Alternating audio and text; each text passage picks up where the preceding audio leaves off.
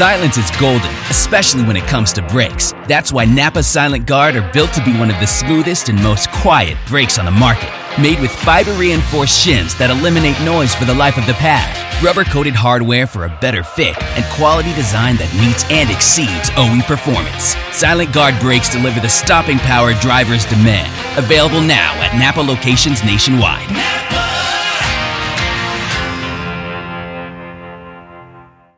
Little bit tight, and sometimes it uh, creates some interest, particularly during caution flags when the drivers have to make their pit stops and they all come in at one time. They have to be very careful of not uh, uh, hitting another car or hitting another crew member or something of that nature. But uh, they have certainly it's wide enough that once they do make their pit stop, everything is okay. But everybody is set here and uh, anticipating a real fine race. We are located beyond the start finish line in the south end of the speedway in turns one and two. It's a narrow track, as we said. It widens out in turns one and two, and that's where you'll see the three wide competition. Then you go down the long back straightaway and you whale the car into turns three and four at the north end of the facility, and covering the action there for MRN will be Mike Joy. And as you've said, Jack, it's a very unique racetrack. The lower groove here is concrete. The asphalt just got too torn up by these 37, 3,800 pound stock cars, so Clay Earles repaved it in concrete. And then to equalize the difference between that low groove and the rest of the other four lanes of the speedway, he's put a sealer over it that took some time to take, but the cars have adapted to it, and the surface is pretty much the same all the way out. The turns are very wide, as you've mentioned. If a car gets into trouble, he's got three or four lanes to go before he finds his way out to the concrete wall. But coming out here past the gate, the crossover gate to the infield side, the track does narrow up sharply and it's an area of the speedway where brakes are very important coming into the turn and tend to go away rather quickly. A driver will drop back off the pace because of brakes and then suddenly come back on once the brakes cool down to operating temperature once again. But we've had some horrendous crashes here, one particularly in the Dogwood race this year with four cars trying to come out of that fourth turn abreast. There just is not room, and you've really got to be careful picking your line out of this fourth turn and then back down the, straightaway to the start finish line. Back to you. Well, you've met the people that'll be bringing you all the action here from Martinsville Speedway. Let's check in with our curmudgeon at large and grandstand commentary with Chris Economaki.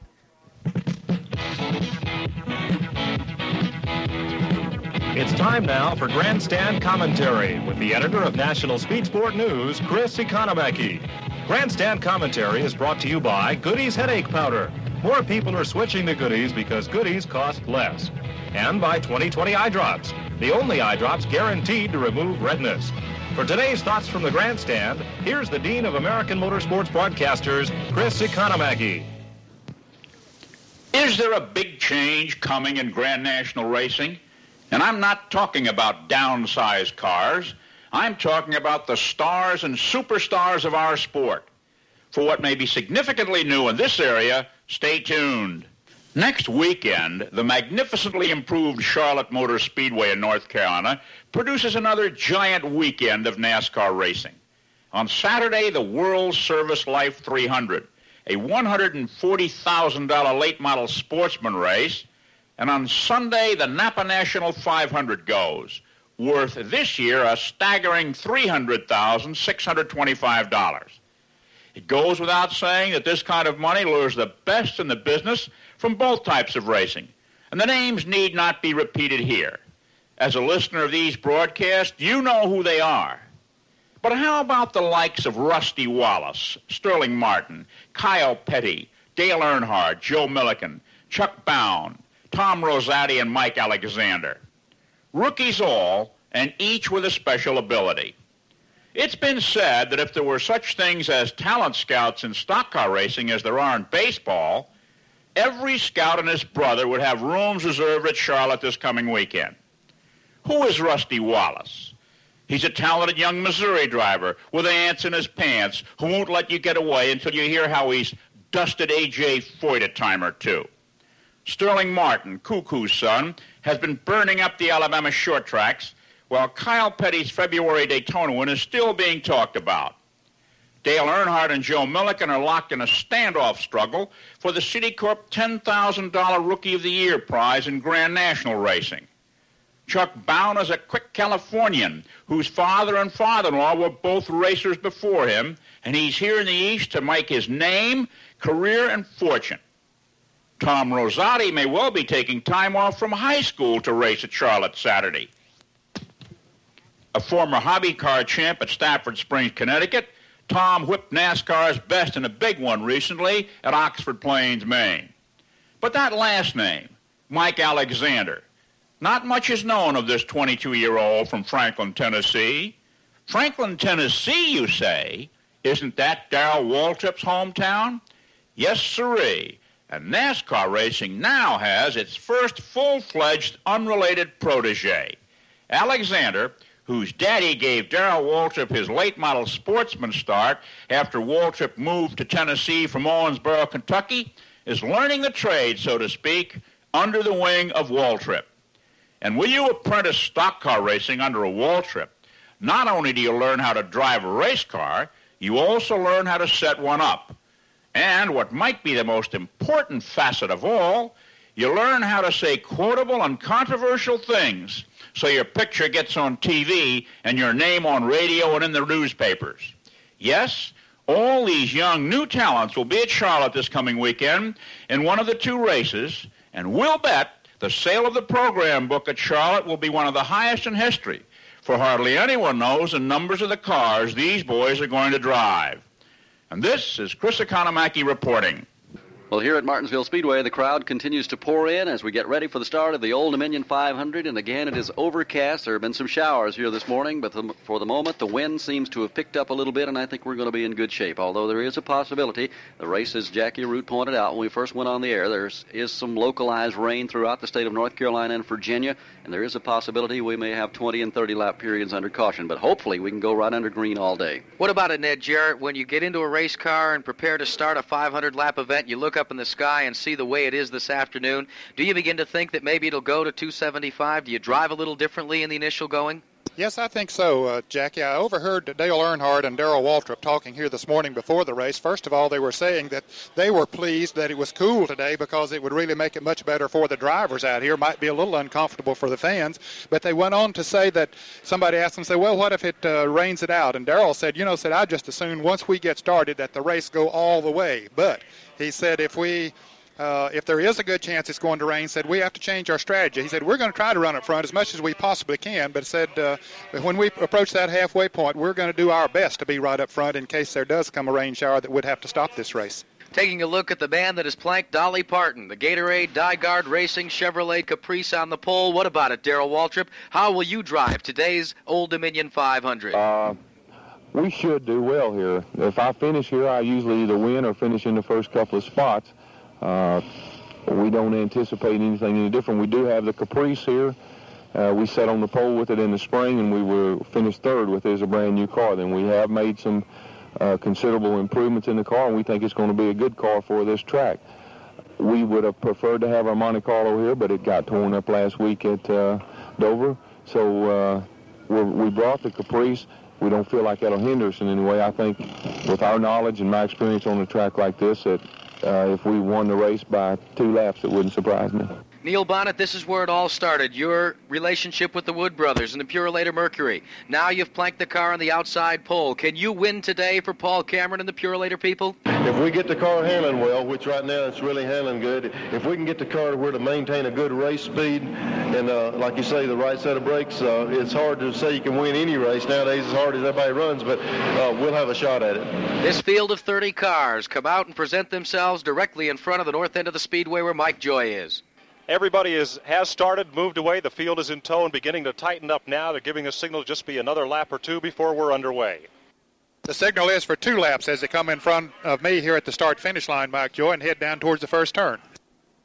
Field beginning to bunch up as they squirrel the cars back and forth, heat up the tires as much as they can before they drop the green here this afternoon. Again, we'll be starting under overcast skies. Actually, Ned, this is ideal racing weather if it stays like this. Yes, it is. The uh, engines will breathe well in this kind of condition, and certainly the temperature is good for the driver. And I'll tell you, the driver really has a workout here on this racetrack anyway. When they go around this half a mile track in between 22 and 23 seconds during the race, of course, they qualified at just over 21 seconds, but you have a lot of physical work to do in that short period of time. So it really gives you a workout. So they welcome the cool temperatures here today. Well, most of the drivers will stay extremely busy. Short straightaways, you're right back in the turn, and you have to fight that wheel all the way through the corners. The big thing everybody's going to be watching here this afternoon, this partisan crowd, of course, pulling for Neil Bonnett. It's the first time the Purolator car has been on the front row here in a long, long time, and it has been some time since the Wood brothers of nearby Patrick, Virginia, and Stuart over there have won here at Martinsville. They feel like they have the best shot today that they've had in a long, long time. They were extremely pre- pleased to end up on the front row. It's a much better qualifying run than they thought they'd get. But Barney, there are so many factors that have to be contended with. In the old days, there were maybe three or four cars that were capable of visiting victory lane in Martinsville.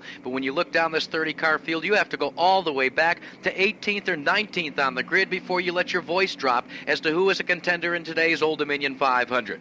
The Pontiac safety car has the field in tow midway down the backstretch. We are getting ready for a start. Let's go to Mike Joy. Drivers have been weaving back and forth trying to get the tires up to operating temperature on this cool afternoon. The Pontiac safety car begins to stretch out the field now. Some lucky fan here at Martinsville will drive that car home today. Keeping the drivers slow in turn number three, pace car still out on the racetrack. Fans come to their feet. Now the pace car driver guns it and heads for pit road. We're ready for a start.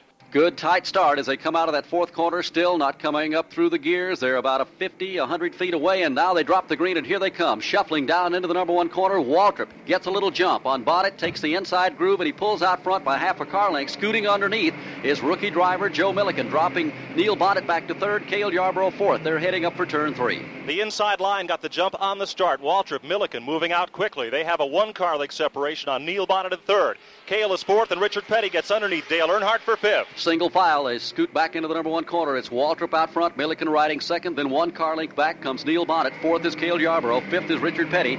Six is Earnhardt. Seventh is Baker. Eighth is Bobby Allison. And single file down the backstretch. Millikan tries to get the lead in three. He tried to jump under Darrell Waltrip and ran out of racing room as Waltrip keeps the car on the concrete, right down against the safety apron. Single file out of turn four. They'll feel each other out. They'll run single file for a lap or two until they get those tires heated up and they kind of feel what the surface of the racetrack's going to do under these cool temperatures. And they exit turn number two and up the back chute. No change in the front eight. Still nose to tail. Waltrip in the lead. Looking further back, Benny Parsons running ninth, Ricky Rudd 10th, Harry Gant 11th. 12th is Terry Labonte, and Butch Lindley just moved up to 14th spot. Joe Millikan looks to the inside once again, but when they cross the pavement down to the concrete and turns one and two, it's the green numeral Gatorade Chevrolet leading this field out of turn two. Joe Millikan runs in second. Neil Bonnett is third. Cale Yarborough four car lengths back in the fourth spot. Richard Petty fifth up in the third turn. Dale Earnhardt back to sixth spot now. Buddy Baker is seventh. Bobby Allison eighth. Benny Parsons ninth. Things begin to settle down in the early going with four laps completed here in the Old Dominion 500. It is Darrell Waltrip out front. Joe Millikan runs second. And now Neil Bonnett makes a three car session for the lead as they go down into turn three. Well, the leaders have already caught the tail end of the field, and right now Joe Millikan looks to be one of the strongest cars as he keeps the pressure on Darrell Waltrip, who's out front. Millikan is second, riding in third spot is Neil Bonnett. Five car lengths back, and fourth is Cale Yarborough, and fifth is Richard Petty. From Martinsville Speedway, this is the MRN Broadcasting Company. Here's Darrell Waltrip moving around one of the cars as they began to lap the tail end of the field. Some of the cars now take down to the inside groove. Waltrip by three car lengths over Joe Millikan, and all of a sudden he's beginning to pull away a little bit, Mike Joy. Millikan's had a little bit of trouble picking his way through the traffic. He had a tense moment there with Cecil Gordon having to go way to the outside. Neil Bonnett is about another two car lengths back of Millikan in third spot. Here comes the leader, Darrell Waltrip, heading down into turn number one, and there's a seven-car jam session directly ahead and just about a third of a lap away that he's going to have to pick his way through. Meanwhile, Millikan loses another car length as they come out of turn number two. In third position is Neil Bonnett. Fourth right now is Cale Yarborough, and fifth is Petty. They're back in three and four. Open field running down the backstretch, but they're coming up on that group of cars you spoke of and should hit them down at turn number two. Traffic going to be a big factor for leader Darrell Waltrip. Which way will he go this time as he pulls up on Roger Hamby? He takes the outside groove, falls in on the rear deck lid of DK Ulrich, scoots down the backstretch, and Millikan picks up two car lengths as they hit some of the lapped automobiles. Waltrip making way in the traffic, and Millikan just follows in his wake and closes right up. Waltrip is around Ulrich and headed down towards turn one.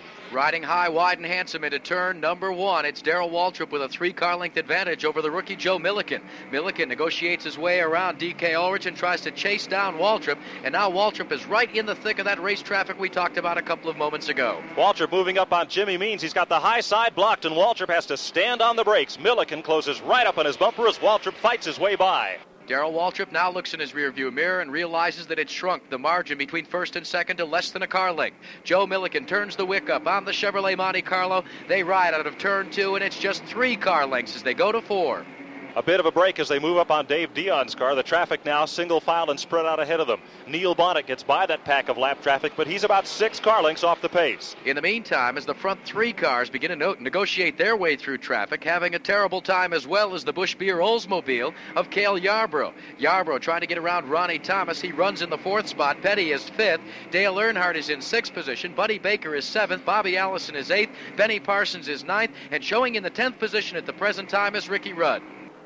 Rudd is 10th, but he sits about half a lap off the pace due to the problems of getting through very thick traffic in the early going. Waltrip works his way around Frank Warren back in the south end of the speedway. Millikan unable to pick up any ground on him the last few times around as all the cars, particularly the front 10, having to pick their way through traffic. Waltrip takes it right down to the inside of the racetrack. And Mike Joy, for the first 16 laps that we've completed, no handling problems up for anybody. Everybody's sticking right to the bottom of the racetrack on the concrete, Barney, and that's a good omen so far.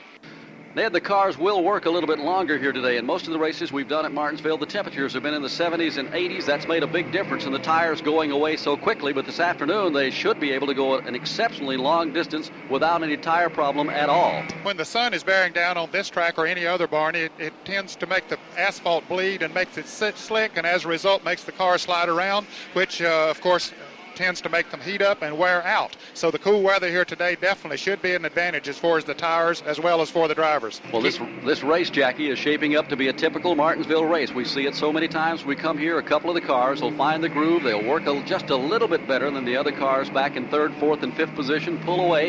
Then all of a sudden they'll start slowing down, and fifth, sixth, seventh, and eighth position will pull up there to make it a six and seven way battle for the lead. But right now, it is Waltrip in front. He pulls Joe Millikan by about six car lengths, and then Neil Bonnett is about 15 to 20 car lengths back of that pack. And we have a new 10th place runner, the Ken Cole Mining Chevrolet with Butch Lindley. Oh, trouble on Dick Brooks's car. It looks like the wheel has come off the thing or broken a spindle on the car and jammed it up underneath the right front fender as he scoots around the corner. No caution on the speedway. Brooks keeps the car under control and is heading up to Mike Joy. He's limping. Shower of sparks coming from beneath the machine. It's running on three corners. Brooks gets it right down towards the safety apron, which is grass here at Martinsville. He's actually in the low lane, and he's almost come to a stop here between turns three and four. Still creeping around, hoping to make it to the pit road. The car's moving by without incident, and Brooks will get his car off the racetrack on three wheels. Well, no caution on the speedway. Brooks kept it out in the outside lane, out of traffic, and everybody keeps moving right on the round around the track. No debris on the speedway apparently, and Brooks is in the pits. Let's go to Ned Jarrett. He's coming slowly down pit road. His crew ready to go to work on that right side. They wonder how much damage might have been done to the suspension as he brought it most of the way around the racetrack just on the sheer metal. They've raised the hood now, but sort of shaking their head, Barney, and it looks like that it might be all for Brooks, but we'll report back in a moment. We're now showing Darrell Waltrip, your leader. Joe Millikan runs in second. Neil Bonnett is third. Cale Yarborough fourth. Dale Earnhardt in the fifth position. Richard Petty moves into sixth. Seventh spot to Buddy Baker. Bobby Allison is eighth. Benny Parsons is ninth. Posting in the tenth position is Harry Gant of Taylorsville, North Carolina. Terry Labonte runs 11th, 12th spot to Butch Lindley. Ricky Rudd is 13th. 14th goes to Dave Marcis, and 15th is DK Ulrich with 24 of 500 laps concluded. Waltrip, the leader, he's in the north end of the speedway, and he is in heavy race traffic, Mike Joy. And here goes Dale Earnhardt. He moved under Richard Petty three laps ago, and this time he jumps underneath Cale Yarborough in turn three, and he moves up to fourth spot. Earnhardt beginning to scramble a little bit. Remember, this short track is his cup of tea, and now he closes in on Neil Bonnett as they scoot out of the number two corner. The leader continues to be Darrell Waltrip. Second place, Joe Millikan. Third is Neil Bonnett, and fourth, Right. Whoa, it looked like Earnhardt tagged the wall in front of you, Mike Joy. Looked like he just tapped it. There's a bit of a scrape there as he tried to get the car down and come into turn number three, and the right side of the car is scraped up a bit, Barney. So no problems on Earnhardt's car. He did get a little piece of that wall, just scrubbed a little paint off the car. Fifth position belongs to Cale Yarborough, and sixth is Richard Petty. Darrell Waltrip continues to set the pace here at Martinsville, Virginia. Right now, he's getting around traffic with no problems. He's picked his way through some six and eight car groups that work their way out of three and four right now. And he begins to pull away a little bit from Joe Millikan. About 10 car lengths separate first and second with Waltrip in the lead, Millikan still in second, and up to third position right now appears to be car number two. And he is beginning to work his way through traffic. Neil Bonnett is back to fourth spot. Fifth is Cale Yarborough. From Martinsville Speedway, this is the MRN Broadcasting Company. Warning this product contains nicotine. Nicotine is an addictive chemical, underage sale prohibited. Introducing Zone Nicotine Pouches, the perfect balance of unparalleled comfort, longer lasting flavor, and nicotine that satisfies. Whether you're zoning in during the race or zoning out after a tough day at work, Zone gets you there faster and keeps you there longer. Available in seven flavors and in six and nine milligram strengths. Find Zone at zonepouches.com and retailers near you. Own your zone with Zone nicotine pouches. Darrell Waltrip had about a seven car length advantage a moment ago, and right now Joe Millikan chops it down to just three as he chases him out of the fourth corner here at Martinsville, Virginia this afternoon. On a very overcast day, it looks like we might get some rain any minute, but thus far we've been in good shape. It's ideal racing weather if it'll just stay like this. Millikan, three car lengths behind, chases the leader down the backstretch. Waltrip heads up into turn number three, and Mike Joy, he's making that car work anywhere he wants to. He can run it anywhere on the racetrack, Barney, but the fastest car on the track right now looked to be Dale Earnhardt. He moved past Yarborough and Neil Bonnett without any apparent trouble on the low side and appears to be gaining ground on the leaders. Barney Hall, I'm in the pits. Dick Brooks is still here. His crew's working on the car. Dick, what happened? Uh, evidently, we busted a ball joint, Ed. I got out and looked, but uh, somebody come up here and said we did. It felt like about the fourth or fifth lap, but uh, I think I probably pulled it out of the socket, and uh, then it went ahead and broke. So they are trying to get that car repaired and get him back in the race. Well, Dick Brooks has had more than his share of problems this year in that Bearfinder car. As Waltrip continues to wind his way around the speedway, Millikan has now closed that gap down to one car length as they head up to Mike Joy. They're back in heavy traffic once again. Two cars wide at times as now Waltrip looks to move by Baxter Price and gets clear sailing, but Millikan is right on his bumper. But this, tra- this traffic party is a big break for Dale Earnhardt. Earnhardt is closing on Millikan and Waltrip as well as he rounds into turn one. Coming out of turn two is your one-two combination. The question mark for Earnhardt, however, is just how well is he feeling after that crash in the Coca-Cola 500? Is he well enough to go the distance today? Yeah, I think so. Uh, I didn't get out of the car at Dover because I was tired or my neck was bothering me. I think Jake told me to get out of the car. He said, take a rest, you know, you don't want to wear yourself out and overdo it. And so I got out and put uh, Bill Elliott in for about 80 laps and then got back in and finished the race and felt real good after the race and didn't have any problems or pains or anything like that. So I'm looking forward to having a good race here right at uh, Martinsville. The separation between Millikan, your runner-up, and your third-place car, Earnhardt, at the present time with 39 laps completed is just three seconds, Barney. Well, he's making up some ground. He's closed it down each time around, but he's having to pick his way through traffic, and that takes quite a physical beating on this young driver who you said a moment ago did crash at Pocono, and he climbed out of the car up at Dover last weekend. He looked awfully strong up there, and he told me yesterday he's certain he'll be able to go the distance here this afternoon. Leader continues to be Darrell Waltrip in the Gatorade Chevrolet. That's a new Caprice. And they had hoped to bring their Monte Carlo here. We'll talk with him about that a little bit later, but they're well satisfied with the performance of the Caprice in qualifying and in practice. Millikan hounds the leader up into turn number three. Dale Earnhardt following behind them by about half a straightaway. When he scraped the wall earlier, it did leave some of that white paint of the cement on the right rear tire, and the car is beginning to run a bit loose down here in turn number four. The back end wants to swing out on it. That fourth place position being occupied right now by Neil Bonnett. Cale Yarborough hangs on to fifth. Richard Petty is sixth, and they've been banging away on each other, both Petty and Cale, for the last few laps. And Buddy Baker wants to move up, but there's no room. Those four cars, Bobby Allison is in the thick of that, back in seventh position, and riding eighth right now is Benny Parsons. Heavy traffic up into turn number three with Cale Yarborough and Richard Petty sitting just about two feet off of Yarborough's bumper. The car bouncing a bit, not too much weight on the left front of Petty's car.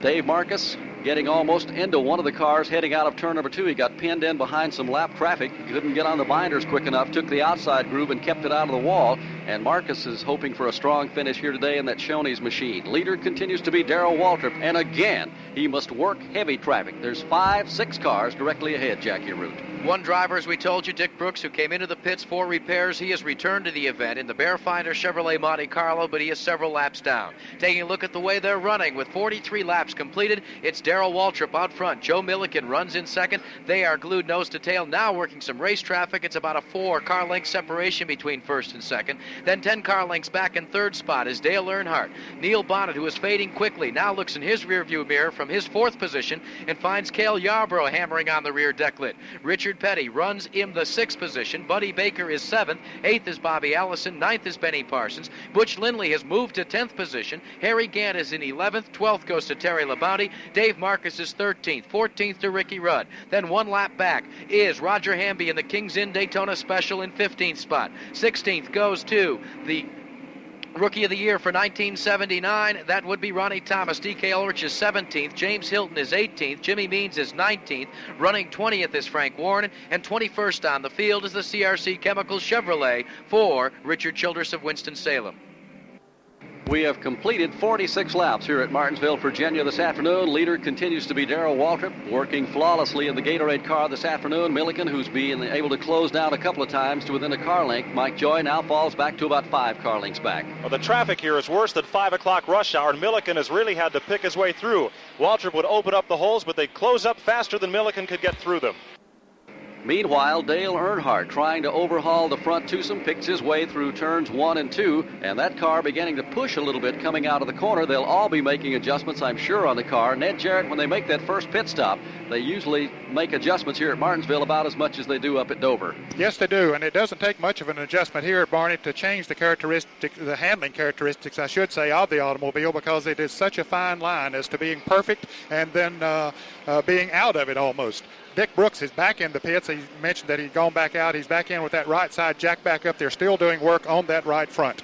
Well, Buddy Baker just did a number on the bumper of Richard Petty. He really gave him a hammer shot coming into turn number one, and I think it was because Petty ran up on some lap traffic, had to get on the binders. Baker running so close, he tapped him a little bit. Now he falls away. But Mike Joy, that's a good scramble back for those five cars. And it's close. They're all in line. Bobby Allison was underneath Baker for a moment on the backstretch, but had to drop back again because of lap traffic. That's your contest for the fourth position, retained by Neil Bonnett, the Purolator Mercury. Cale Yarborough hammers away, now looks to the inside in turn three. Cale tries to get the jump underneath Neil Bonnett. There's just no room as Bonnett looks over Ronnie Thomas, trying to figure out whether to go around or underneath Thomas and lap him by. In the meantime, Dale Earnhardt, who runs in the third position, is losing valuable, precious time trying to close in on Joe Millikan as he goes to three. Dale got really boxed in behind two slower cars and now moves to the outside, and he's within two car lengths of Joe Millikan, who is well off the lead pace set by Darrell Waltrip. And Barney, as we watch this these moves through traffic, the car that is working flawlessly thus far is your leader, the DiGard Gatorade Chevrolet with Waltrip at the controls. Waltrip seems to be able to put that car down on the inside to the high side, just slice his way through traffic without any problems whatsoever. Well, you heard him say in the beginning of our broadcast this afternoon, he always runs extremely well here. He finishes good, and he said he wouldn't be surprised if he found the right handle on the car to beat the field by two laps. Now, this is what the race fans came to see. Richard Petty and Cale Yarborough beginning to hammer a little bit on each other as they try to move up a position in front of Mike Joy. Richard dives hard into turn three and almost runs over Neil Bonnett as Cale has the outside heading for one. Heading down into turn number one, these two sparing no paint jobs on those cars. Already you can see black marks on Richard Petty's car and on Cale's cars. They've been running door to door for the last two or three laps as they chase Neil Bonnett down into turn number three. Some super good racing going on between two of the biggest stars in the sport. From Martinsville Speedway, this is the MRN Broadcasting Company. Well, Cale Yarborough emerges in front of Richard Petty and Neil Bonnett as they come shuffling out of the number four corner and head back down into the number one turn. The leader continues to be Waltrip. Now, he's just cut a trail, so to speak, and gone on and left Joe Millikan right now by about 25 car lengths. But moving up to put some pressure on Millikan for the number two spot is Dale Earnhardt. That's going to be a good heated battle here in a moment. But the battle for fourth, fifth, sixth, seventh, eighth, and ninth continues to run nose to tail to you, Mike Joy. They are with Cale Yarborough, Richard Petty, Neil Bonnett, Buddy Baker, Bobby Allison, and Benny Parsons all in one very tight pack.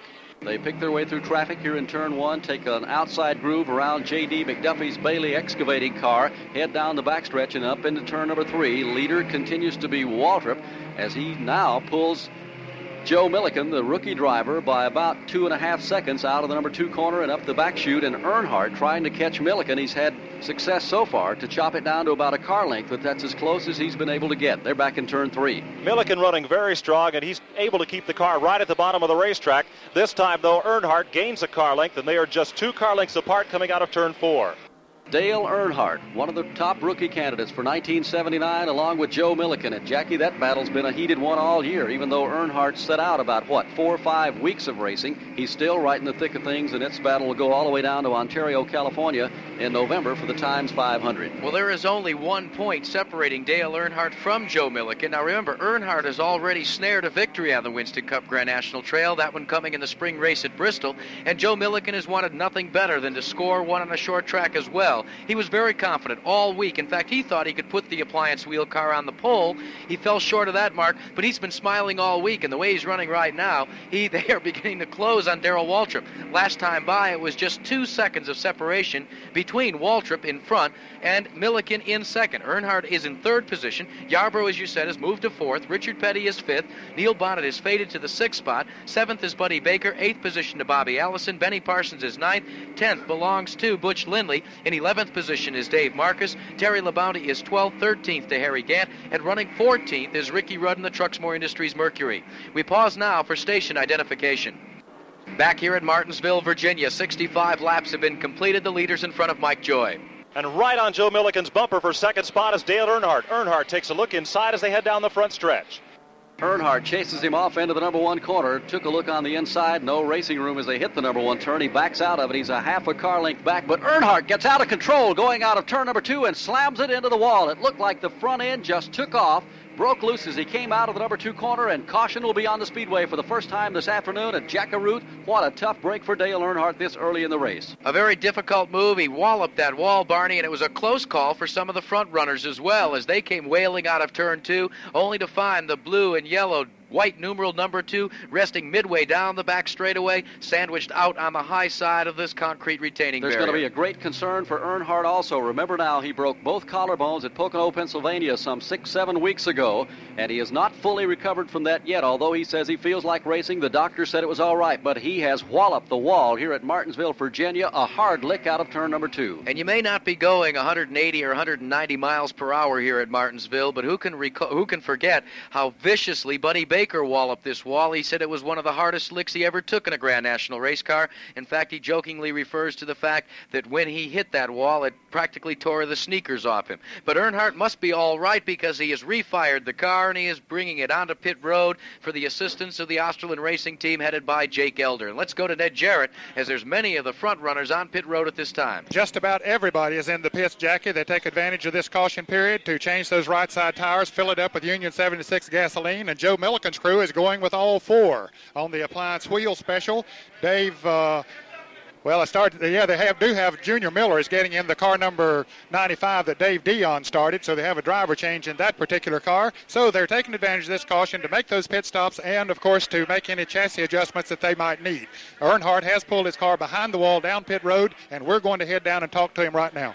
Ned, we got to look at the right side of Dale Earnhardt's car as he came by. The right front wheel was not turning; it was just sort of skidding along, and they didn't look to have any steering on that side of the car. The right front fender was pushed well up into the wheel well, but it did not look as if there was any really serious damage to the car. If they replaced that right front suspension, Earnhardt could get back into the race. Here at Martinsville, Barney, they utilize both the front pits and the back pits for these Winston Cup Grand National events. In the norm, usually all of the front runners pit on the front, but due to con- increased congestion on the short tracks, two of the front running automobiles have elected to take their pits on the back pits this year, and they would be Richard Petty in the STP Chevrolet and the Warner W. Hodgdon Bud Moore tuned Ford Thunderbird of Bobby Allison.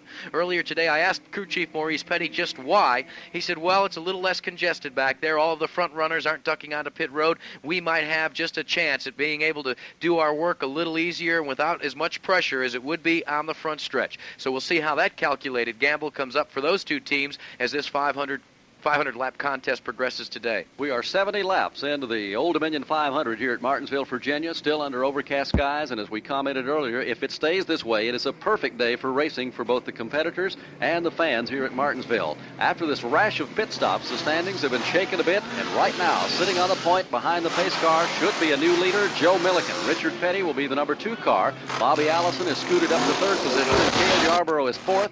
And in fifth position, right now is Waltrip. Let's go to the pits and Ned Jarrett. We're standing by Dale Earnhardt. Dale, what happened over there? Uh, either the tire blew out or something broke just as I was coming off the corner. Shot right in the wall, like, you know, it wasn't no turning or nothing. How about you, Dale, hitting the wall that hard? It looked like you hit it pretty hard. Are you okay? Yeah, I think so.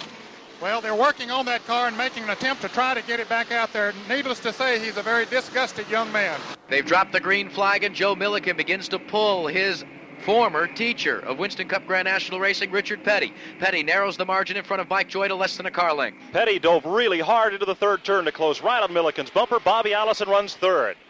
Running in the fourth position is Cale Yarborough. Darrell Waltrip has been relegated back to fifth spot. Sixth belongs to Neil Bonnett. Benny Parsons is in seventh. Eighth position is now being posted as Harry Gant. Ninth to Terry Labonte. And tenth is the Ken Cole mining car with Butch Lindley aboard. It becomes a three-car race at the north end of the speedway as Millikan leads Petty out of the fourth turn. Bobby Allison makes it a three-car race. Millikan. trouble in front of turn number four as Dick Brooks and Cecil Gordon get together and slam the wall.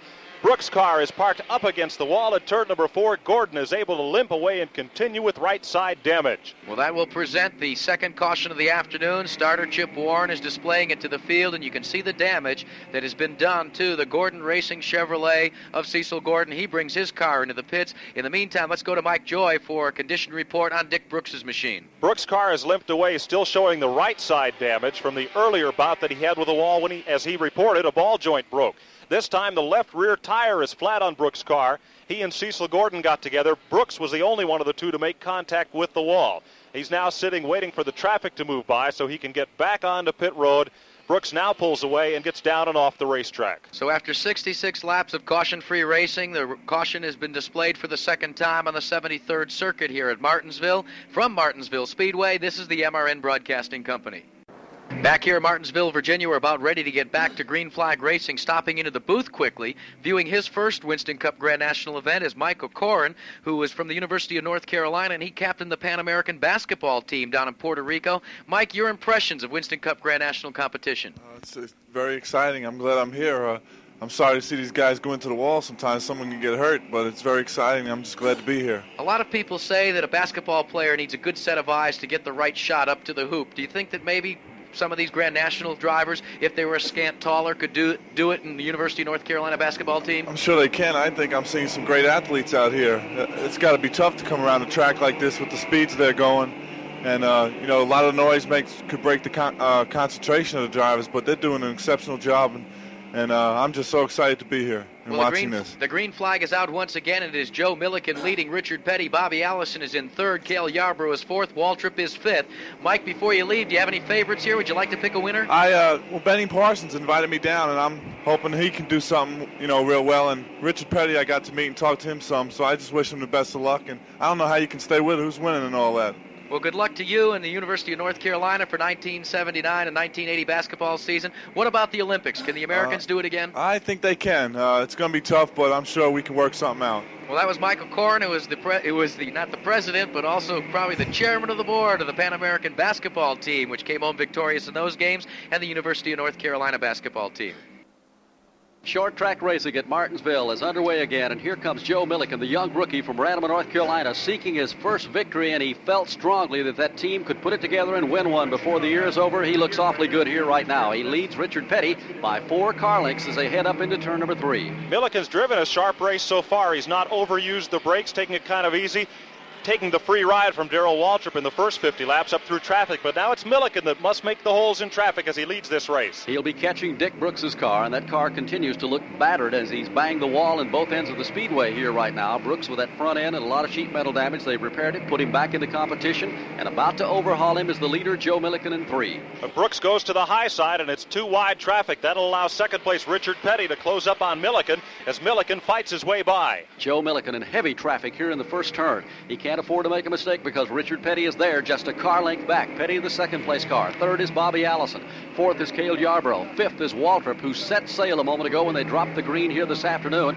Right now, he's having to pick his way through traffic up in turn three. Sixth is Neil Bonnett, and seventh, Benny Parsons. Eighth, Buddy Baker, and they're all on the same straightaway. And Butch Lindley rolls the Ken Cole Mining Special down behind pit uh, wall, and it looks like he might be out of it. We'll go check on him and see. Well, Lindley would have been in the ninth position, so that'll put eight cars in the lap with the leaders. Dave Marcis is in the ninth spot. In tenth is Harry Gant. James Hylton moving up to 11th. In 12th position is Ricky Rudden. Terry Labonte is 13th.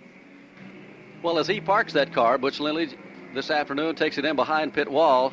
Jack, you never guess who was in the pit crew in that car this afternoon. David Pearson has the headset on and had the two-way communication between Butch Lindley and that pit crew here this afternoon. Well, that could have been for some interesting conversations. I'm not sure if you could understand David Pearson talking on a radio.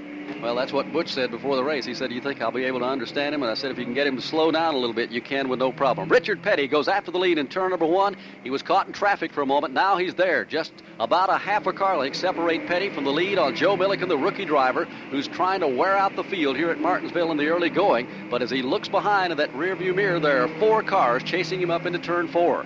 Petty in second spot, Bobby Allison third, Cale Yarborough fourth, and Darrell Waltrip fifth. They're all in single file order, tightly packed coming out of the fourth turn. Diving back into the number one corner, right down to the bottom of the racetrack. That's the quick way around. And everybody's car, nobody's had that much handling problems here in the early going this afternoon, and it has to be the weather has been the big factor. The tires getting a good bite here at Martinsville as they've been able to thread traffic. The front five, six positions have run nose to tail all afternoon, but right now it's Joe Millikan in front. Barney, I'm in the pits with Butch Lindley, and he's out of the car. Butch, what went wrong? Ned, the engine started locking up. The car was really running real well. I was pretty pleased with it. You know, it kept getting hotter and hotter, and I finally had to quit. Well, I know this wasn't the way you wanted your Grand National debut to be. Well, you got to start somehow. You know, it's it's a shame we couldn't get up there with them and run with them, but the car was running real well. You know, I was happy with the performance. Well, there's the two-time national sportsman champion. He's out of it now, but he'll look forward to his next one. Well, he's having an awful lot of thoughts, Jackaroo, about what he's going to do next year, whether he's going to try to run for Rookie of the Year and really cut his teeth in this business. He told me yesterday he liked Grand National competition, but he just didn't know if that was the right way for him to go. Trouble on Benny Parsons' car as he slows and a plume of smoke comes out of the machine up in turn number three. Parsons, with his hand in the air, will bring that car down to pit road. Benny Parsons continues to have bad luck here at Martinsville, Virginia. He's never won. He's finished second a number of times. And Parsons takes the MC Anderson car on the pit road. Kyle Larson brings his Chevy in four tires Sunoco Racing Fuel. From fueling NASCAR champions on the track for over 20 years to innovating 94 octane, the highest octane on the market. Performance is what Sunoco does. All Sunoco fuel at the pump meets the same top tier standards as the fuel used in NASCAR. Money stop here for Ryan Blaney. Four tires with Sunoco fuel. From the track to your tank, you can trust Sunoco to help your vehicle perform at its peak. With 92 laps completed in the Old Dominion 500 here at Martinsville, Virginia, the leader continues to be the young rookie from Randleman, North Carolina.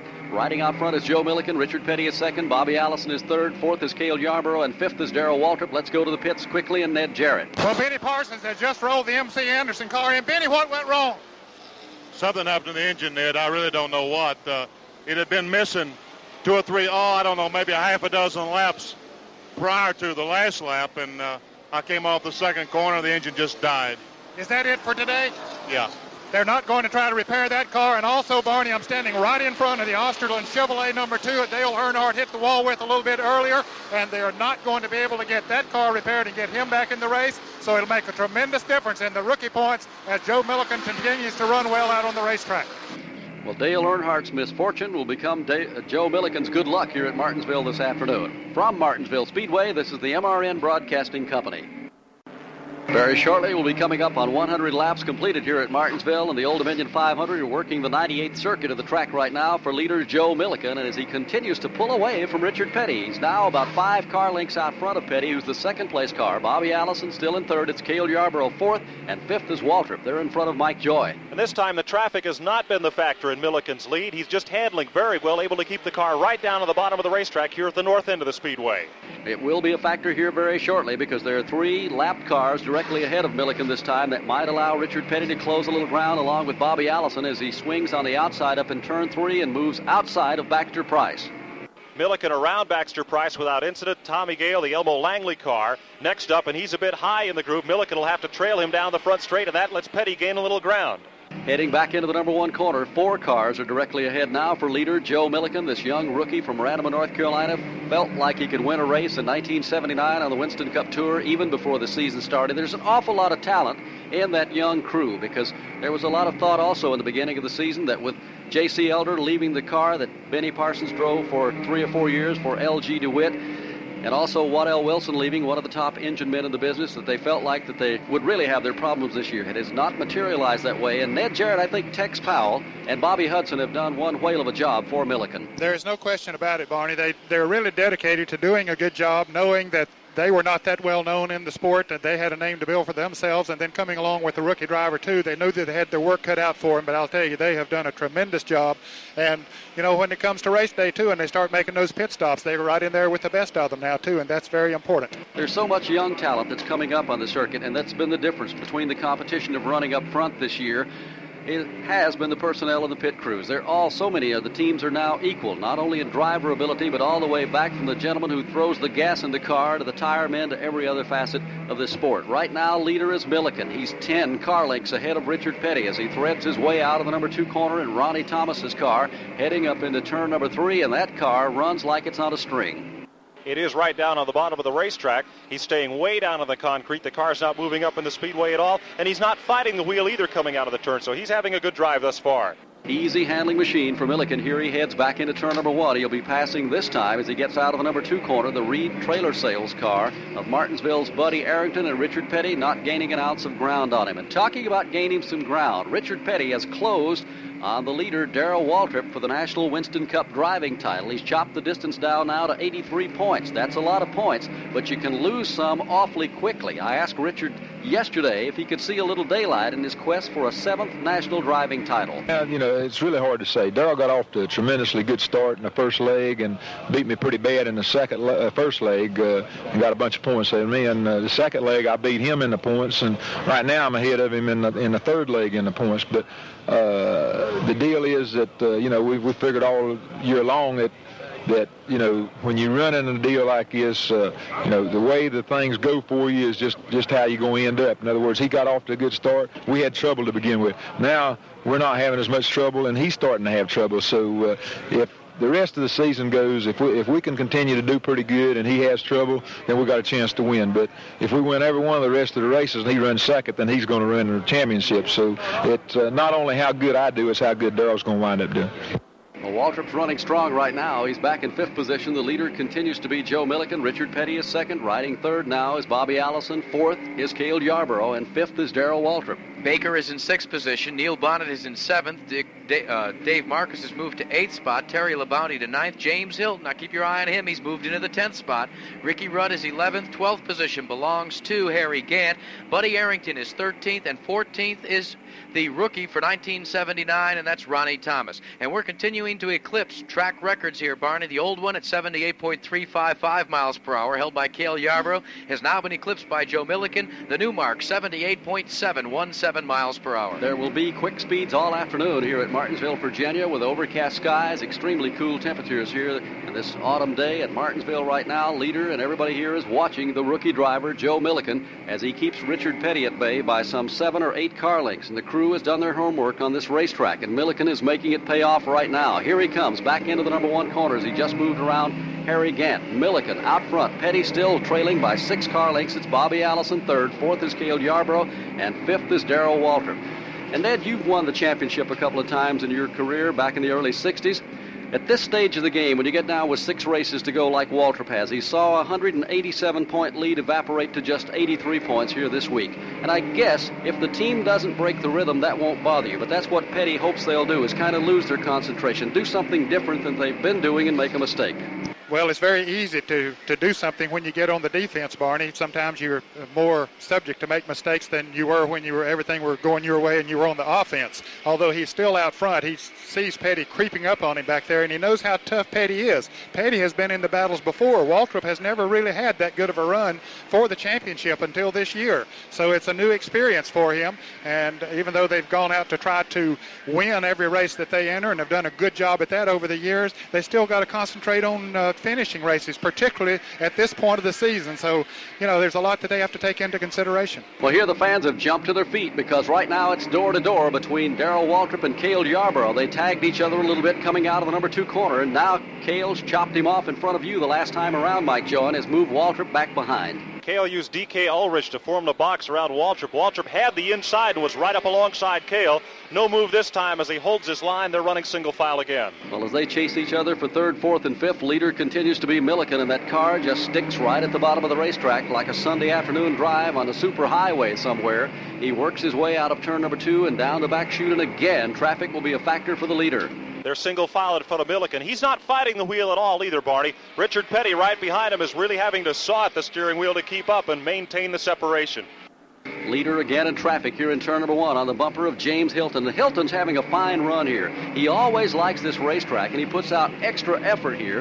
And Jack Arute, remember back in the spring when the scoring, there was a little mix-up at scoring, and all of a sudden Hylton surfaced right up in the top three. Well, remember last week he told us he was going to try and drop the hammer for just how long as it would go and try and run up front in the Old Dominion 500. It's very near to where he now calls home or works out of, and that would be Roanoke, Virginia. And we've got problems on the Race Hill Farm Chevrolet. Harry Gant, one of the rookie contenders, showing an awful lot of smoke coming out of the right side headers, and it looks as if it may be tout fini for the Race Hill Farms entry. He presents it on pit road. That would make, if he does drop out of the race, Barney, seven cars out of the event with 117 laps completed. Out already are Frank Warren, Bill Holler, Dale Earnhardt, Cecil Gordon, Butch Lindley, Benny Parsons, and now problems befalling Harry Gant of Taylorsville, North Carolina. From Martinsville Speedway, this is the MRN Broadcasting Company. Well, at Martinsville, Virginia, the leader continues to be Joe Millikan. Richard Petty rides second. It's Bobby Allison third. Cale Yarborough still fourth. And in fifth position is Darrell Waltrip. And sixth right now is Buddy Baker. Let's go to the pits and Ned Jarrett. We're on our way up to Harry Gant's pits. Uh, Barney, they're working on that car. Harry is still sitting in it. They're trying to see if they can find out what's wrong. With all that smoke, we wonder if they are going to be able to do it. But we'll be to it in just a moment and be back with you. Right now, the leader, Millikan, heads up into turn number three. Richard Petty looks like he has the power to get around him, Mike Joy, because he chopped off six car lengths and pulled up on him a moment ago. Millikan's lead is evaporated. Petty now is right on his bumper, Barney. Heading back into turn number one, Richard Petty, this youngster who worked in the shop for the Petty some years ago, and Richard watched him grow up from a teenager into one of the top drivers on the circuit. Petty trails him up into turn number three, still one car length back. Barney, I'm now with Harry Gant, and they're working on the car. Harry, what's wrong? Well, we got an oil leak. I think a line or something, or maybe a seal in the transmission blow. They're going to try to fix it. Okay, so Gant is staying in the car while they work on it, hoping that they will be able to get it ready very shortly. Harry Gant, who looks good every racetrack he goes to, but mechanical problems have sidelined him so many events this year. But he has the driving talent to get the job done if they can just make the equipment hold up for the day. Right now, leader continues to be Joe Millikan, one car length ahead of Richard Petty, who rides second. Third is Bobby Allison. Fourth is Cale Yarborough. Fifth is Waltrip. Those front five less than a car length apart. Then about two car lengths back comes Buddy Baker in sixth spot.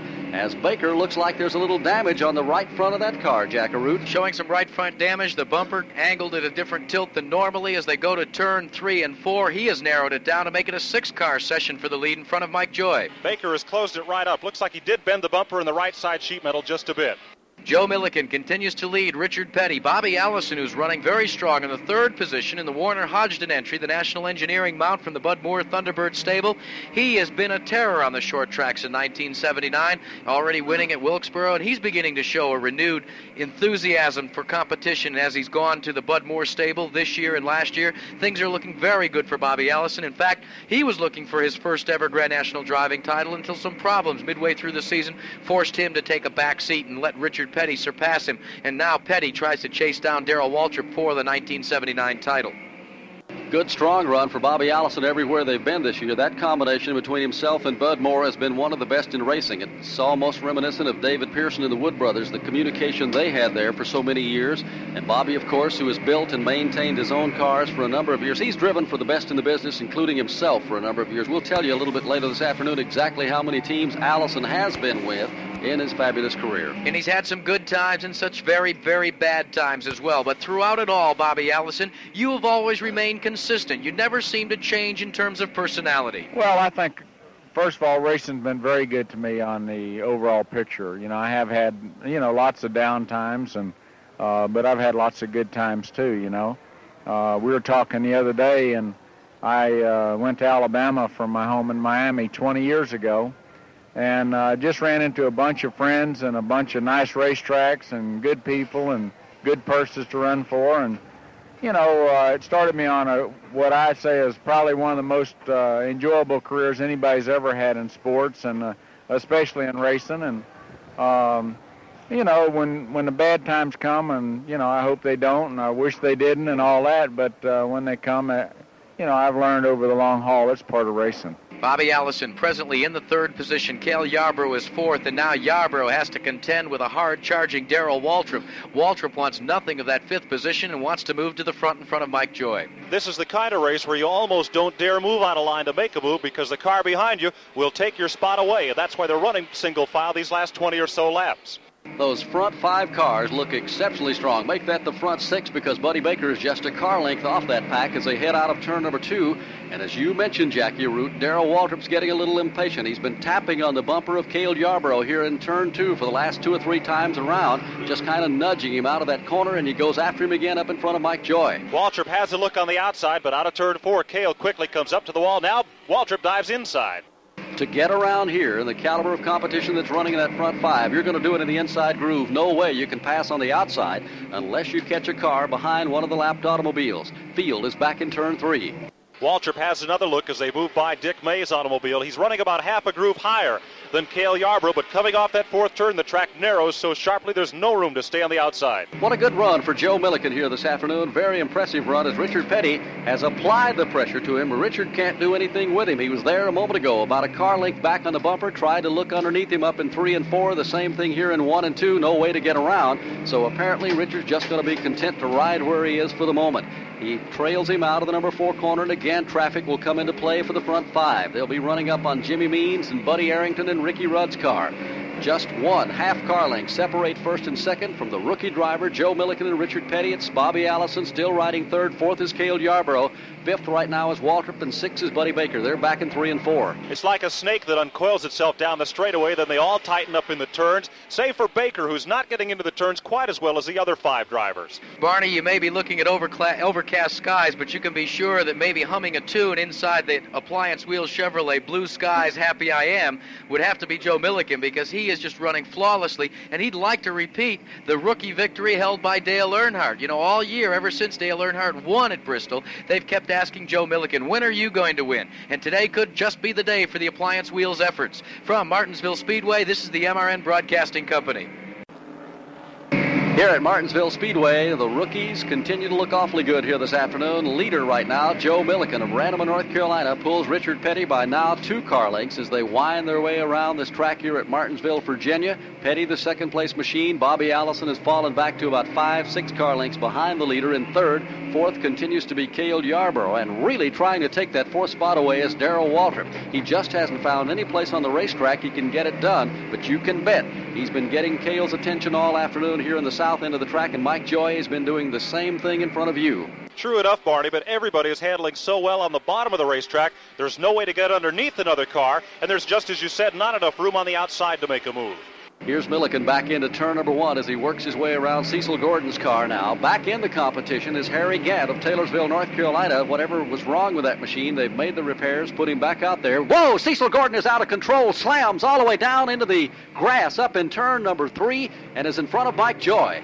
He lost control of the car coming into turn number three, took a long slide and just missed taking off the nose of the GMC safety truck parked at turn three. He slid onto the infield apron, which is about 12 or 15 feet wide at that point on the racetrack, slammed hard into the infield concrete retaining wall, sending some of the spectators up against the fence scattering. Then the car bounced off and has now come to rest sort of straddling the curbing right at the apex of turn number three. Cecil is spinning the rear tires, but in this Wet grass just can't get any traction and won't be able to bring the car back onto the speedway without the aid of the wrecker. It was difficult to tell what happened on Cecil's car. He was dropping down to the inside in race traffic, and all of a sudden the front end looked like it just washed out on the front end of the car, and he set sail, hit that infield retaining piece of concrete, took off in the air, and as Mike Joy described, almost went back onto the racing surface. That is the second caution flag he has been involved in here this afternoon. He and Dick Brooks getting together up in turn number three in front of Mike Joy just a bit earlier on lap number 73 to bring out caution. This is the third one of the day, and it comes out on lap 142. And all of the front runners have brought their cars into pit road for service. Ned Jarrett, it was about pretty good time for these leaders to come in and check for tire wear and maybe add some fuel. Not too bad at all, Jackie. They would. Uh welcome this opportunity to come in because they had been running for quite some time under the green. And another very alert pit crew, the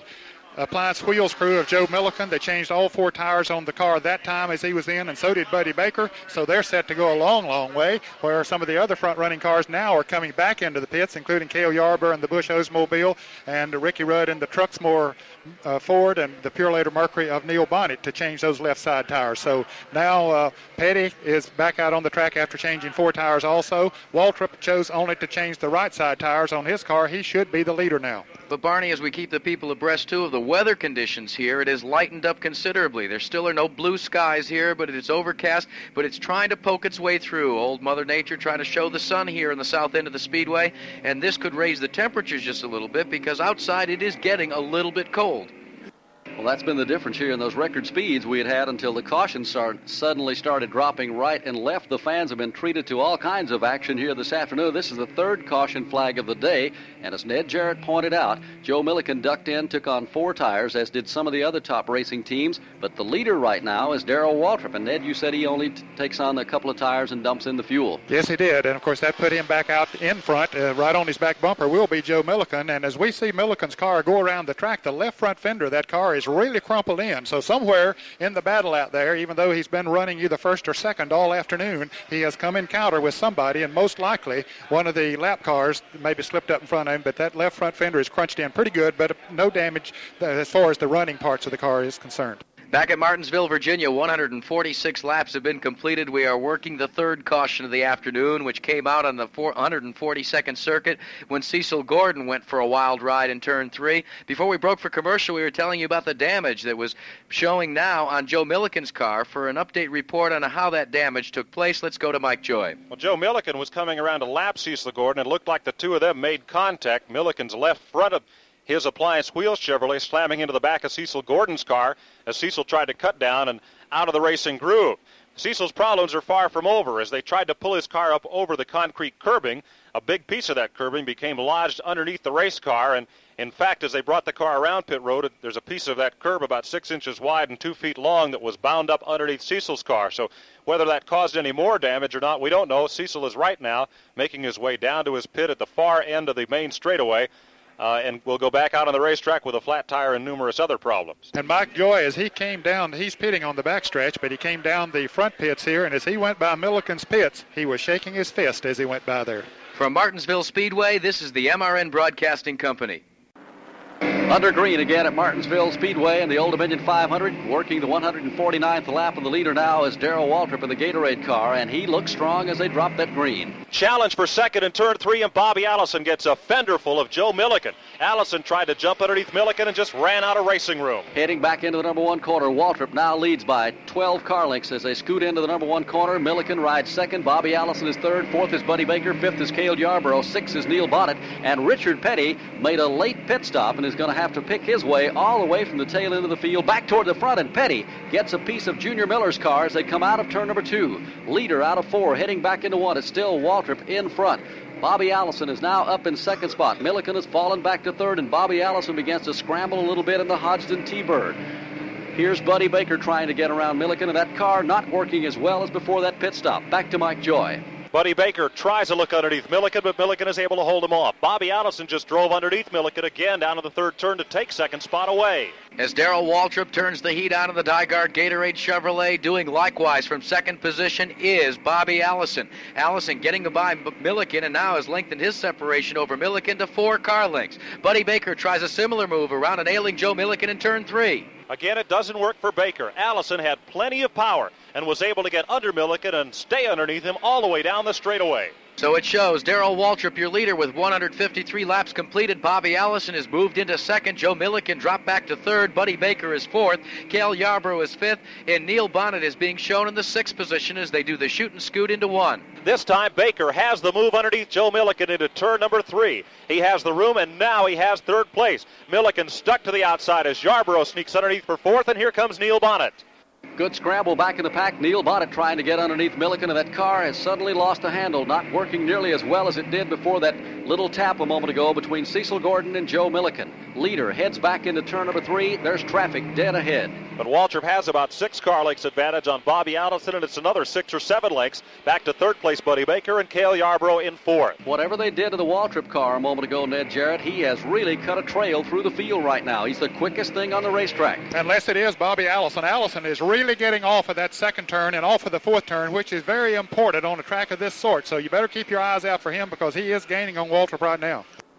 Bobby Allison about 12 car lengths back of the leader, Darrell Waltrip, and that Gatorade Chevrolet heading back into turn number one. Here's Dick Brooks directly ahead. He'll move around him. Allison will have to negotiate around car number 64, the Sunny King Ford of Tommy Gale here this afternoon. He does it out of turn number two, and Allison may be gaining a little ground on the leader, Waltrip, in three. Allison certainly does have the power in the Bud Moore T-Bird, and he's keeping his car a bit closer down to the apron than is Darrell Waltrip. Leader back in turn number one. Allison continues to close. He's chopped off about a car length each time around. Gatorade out front. Darrell Waltrip showing the way here this afternoon, trying to get things going again for that team in his quest for his first national driving title in the Winston Cup points chase. He's up in turn number three, and Bobby Allison continues to close, Mike Joy. Allison still running strong. Buddy Baker manhandling the car. He's a bit loose, but he continues to gain some ground in third spot. And presenting his car on pit road is Joe Millikan. He has a rub on the fender where the car was bashed in, and he goes down to the assistance of the appliance wheels entry. An unscheduled pit stop for Joe Millikan, a tough break for him. They go to the right side of that car, changing the tires. Of course, they just changed the right side not too long ago when they were in during the caution period. So Millikan now spending some very valuable time in the pits. He's down off the Jackson already away. A good stop for Joe Millikan, but when you dream to make a victory in Winston Cup Grand National Competition, unscheduled pit stops are not part of that dream, and this will be costly for the rookie from Randleman, North Carolina. Millikan back up to speed in the meantime. Darrell Waltrip looks in his rearview mirror and finds Dick Brooks sandwiched between himself and a hard closing. Bobby Allison in second position. They're in the south end of the speedway, turns one and two, concluded four. The Gatorade Chevrolet, he brings Dolly Parton out high, wide, and handsome and goes down the back stretch in front of Mike Joy. Baker was closing on Bobby Allison. Allison remains about 12 car lengths behind the leader. Cale Yarborough in fourth space, right on Baker's bumper, and Neil Bonnett beginning to close just a bit, tightening things up with his Purolator Mercury. Darrell Waltrip, who leads this event, also leads in the Winston Cup Grand National point standings, Barney Hall, but closing quickly is Richard Petty. And I wonder, Darrell, if with the Petties gaining, does that begin to shake you and the DiGard Gatorade racing team up just a bit? Around, and of course, Richard's running super, and the thing that's really hurt us is that he won uh, two races that have been really critical as far as we were concerned is the Michigan race where we blew up uh, on a very early opening laps and got uh, had a poor finish, and Richard went on and won the race. And then the Dover, we cut a tire down, hit the wall, and tore the car all to pieces, and we're, we were way down, and Richard uh, won the race. So those have been two really big uh, swings right there in his favor that have really tightened the thing up. We uh, you know, we're just trying to do exactly what we've done all summer long. We're, we're trying to win the races. We're trying to uh, finish as well as we possibly can. And, you know, it's not bothering me so much as it's uh, it's just an issue right now. Richard's gaining, of course, Richard's reputation and the Petty reputation that makes it uh, a little bit more uh, interesting for the fans and the riders. And we're not doing anything different. We've just had a couple of bad breaks, and uh, we're not really worried until we get behind. We're not going to worry. Barney, the separation between Waltrip and Allison, who is in the runner-up position, is one and six tenths seconds with 164 laps in the books.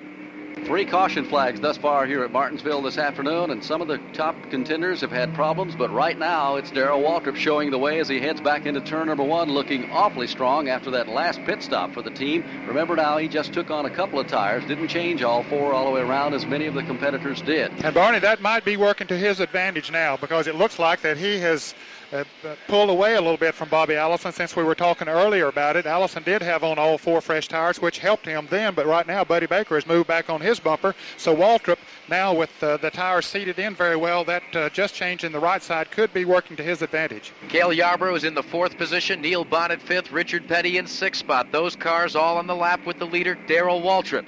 One lap back in seventh spot is Ricky Rudd. In eighth is Joe Millikan. Ninth belongs to Dave Marcis. In tenth is James Hylton. And showing in 11th position is the rookie Terry Labonte in the Stratagraph Chevrolet. Heading back into the number one corner, Waltrip continues to set the pace here at Martinsville, Virginia. One thing about this young driver from Franklin, Tennessee, if there's any way to put the car in front, he will not stroke a race car. And at this stage in the game, you would almost I guess, Ned, it would be a tendency in the back of a lot of drivers' minds to start thinking about that national driving title. Pace yourself a little bit, conserve your equipment. Not so with Waltrip. Not so at all, Barney, as he's uh, indicating out there by pulling away from the uh, field. He'd like to get a lap advantage if he possibly could because he knows that that's going to be tough to do, but he's not backing off, not for a moment. Craftsman in your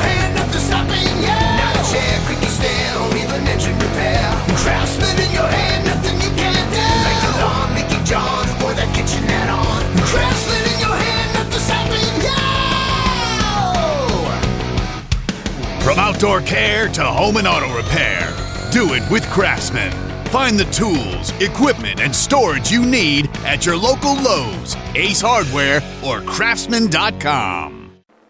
Waltrip, the leader here at Martinsville this afternoon. We're working 168 laps in the Old Dominion 500, one of the nation's most beautiful speedways here today, and a good crowd on hand under overcast skies. This morning it was raining about 9 o'clock. Despite the fact the showers were falling, the crowd continued to pour in because they like to watch them race here at Martinsville. Bobby Allison feeling a little heat from Buddy Baker right now up in turn three. Strong battle as Baker tried to get underneath. Cale Yarborough comes slamming down into turn three, and Yarborough is right underneath and alongside Baker as they fight for the third spot out of turn four. Three of the best in the business go at it here at Martinsville. Allison riding up there in that number three position, number two position, heads out of the number two position right now, and I'll get it right in a minute because I'm getting excited here. Baker cutting in and out of traffic, and he has to watch Cale Yarborough. Yarborough gets the jump on him in three and Yarborough has the room. Baker has not been handling well through the middle of the turn. Cale comes underneath and alongside, and here's Neil Bonnett on the outside of Yarborough trying to put him back a spot. Bonnett makes it four cars in the shuffle as they get back in turn number one, and Bobby Allison looks in his mirror, sees all the dicing going on back there between Buddy Baker, Cale Yarborough, and Neil Bonnett, and Baker just latches onto the bumper, doesn't give him any running room. For Martinsville Speedway, this is the MRN Broadcasting Company. Here at Martinsville Speedway, leader continues to be the Gatorade car of Darrell Waltrip, a Caprice Chevrolet that they were not too pleased to bring here. They'd hoped to bring the Monte Carlo, but it's getting the job done this afternoon. Around rookie driver, the Stratagraph car, Terry Labonte, here in turn number one. And Waltrip is walking away right now. He's pulled away from Bobby Allison by almost a straightaway as he heads back into turn three.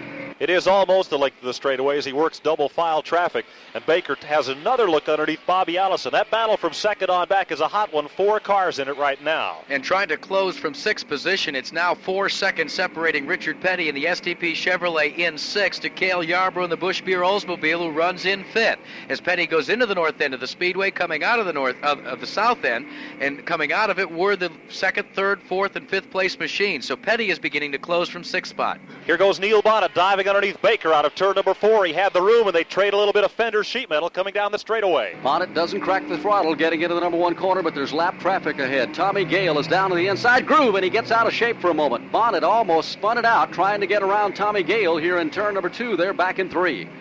Hot and heavy now around Tommy Gale as Neil Bonnett, Cale Yarborough right on his bumper. They dropped back about four car lengths from Baker, and Cale almost had a shot to overhaul Neil Bonnett. So as second through fifth continue to work race traffic, what about it, Buddy Baker? Running traffic here is like walking through a minefield.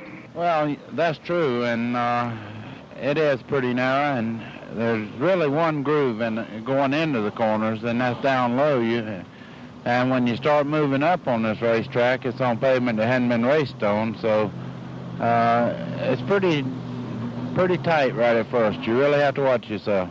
Separation between your leader, Darrell Waltrip, and second place, Bobby Allison, is lengthened now to four and seven tenths seconds with 180 laps about to go into the record books, Barney. So Waltrip, who has found the combination on that machine here this afternoon, threads his way through traffic. By far the best handling car on the speedway right now, and Ned Jarrett may have hit it on the head a moment ago. Waltrip took on two tires, and with the temperatures like they are, Ned, the tires need to be as warm as possible to make them work here. Yes, they do, and of course, uh, after the green flag fell, that helps them to heat them up to the temperatures that they uh, like for them to run. Barney, you're talking about now his car is handling beautiful. There's no question about it. One of the fastest cars in practice here on Friday before time trials and also on Thursday was Richard Petty in the STP Chevrolet. You mentioned that after this last caution that he made a late pit stop, came out way back in the field. He is gaining uh, it looked like about a half a second a lap on Cale Yarborough and that other group running in there for second, third, fourth, and fifth. He might be the fastest car on the racetrack right now. Indeed, he is gaining Barney and Ned because last time by we told you he was some four seconds back. This last circuit, he was three and one tenth seconds behind Cale Yarborough, who is posted in fifth position. Well, they are awfully happy about the Chevrolet of the Petty stable in the last few races. They feel like they went to a new car last year after years in the Chrysler products, and they knew it would take some time to get it all together.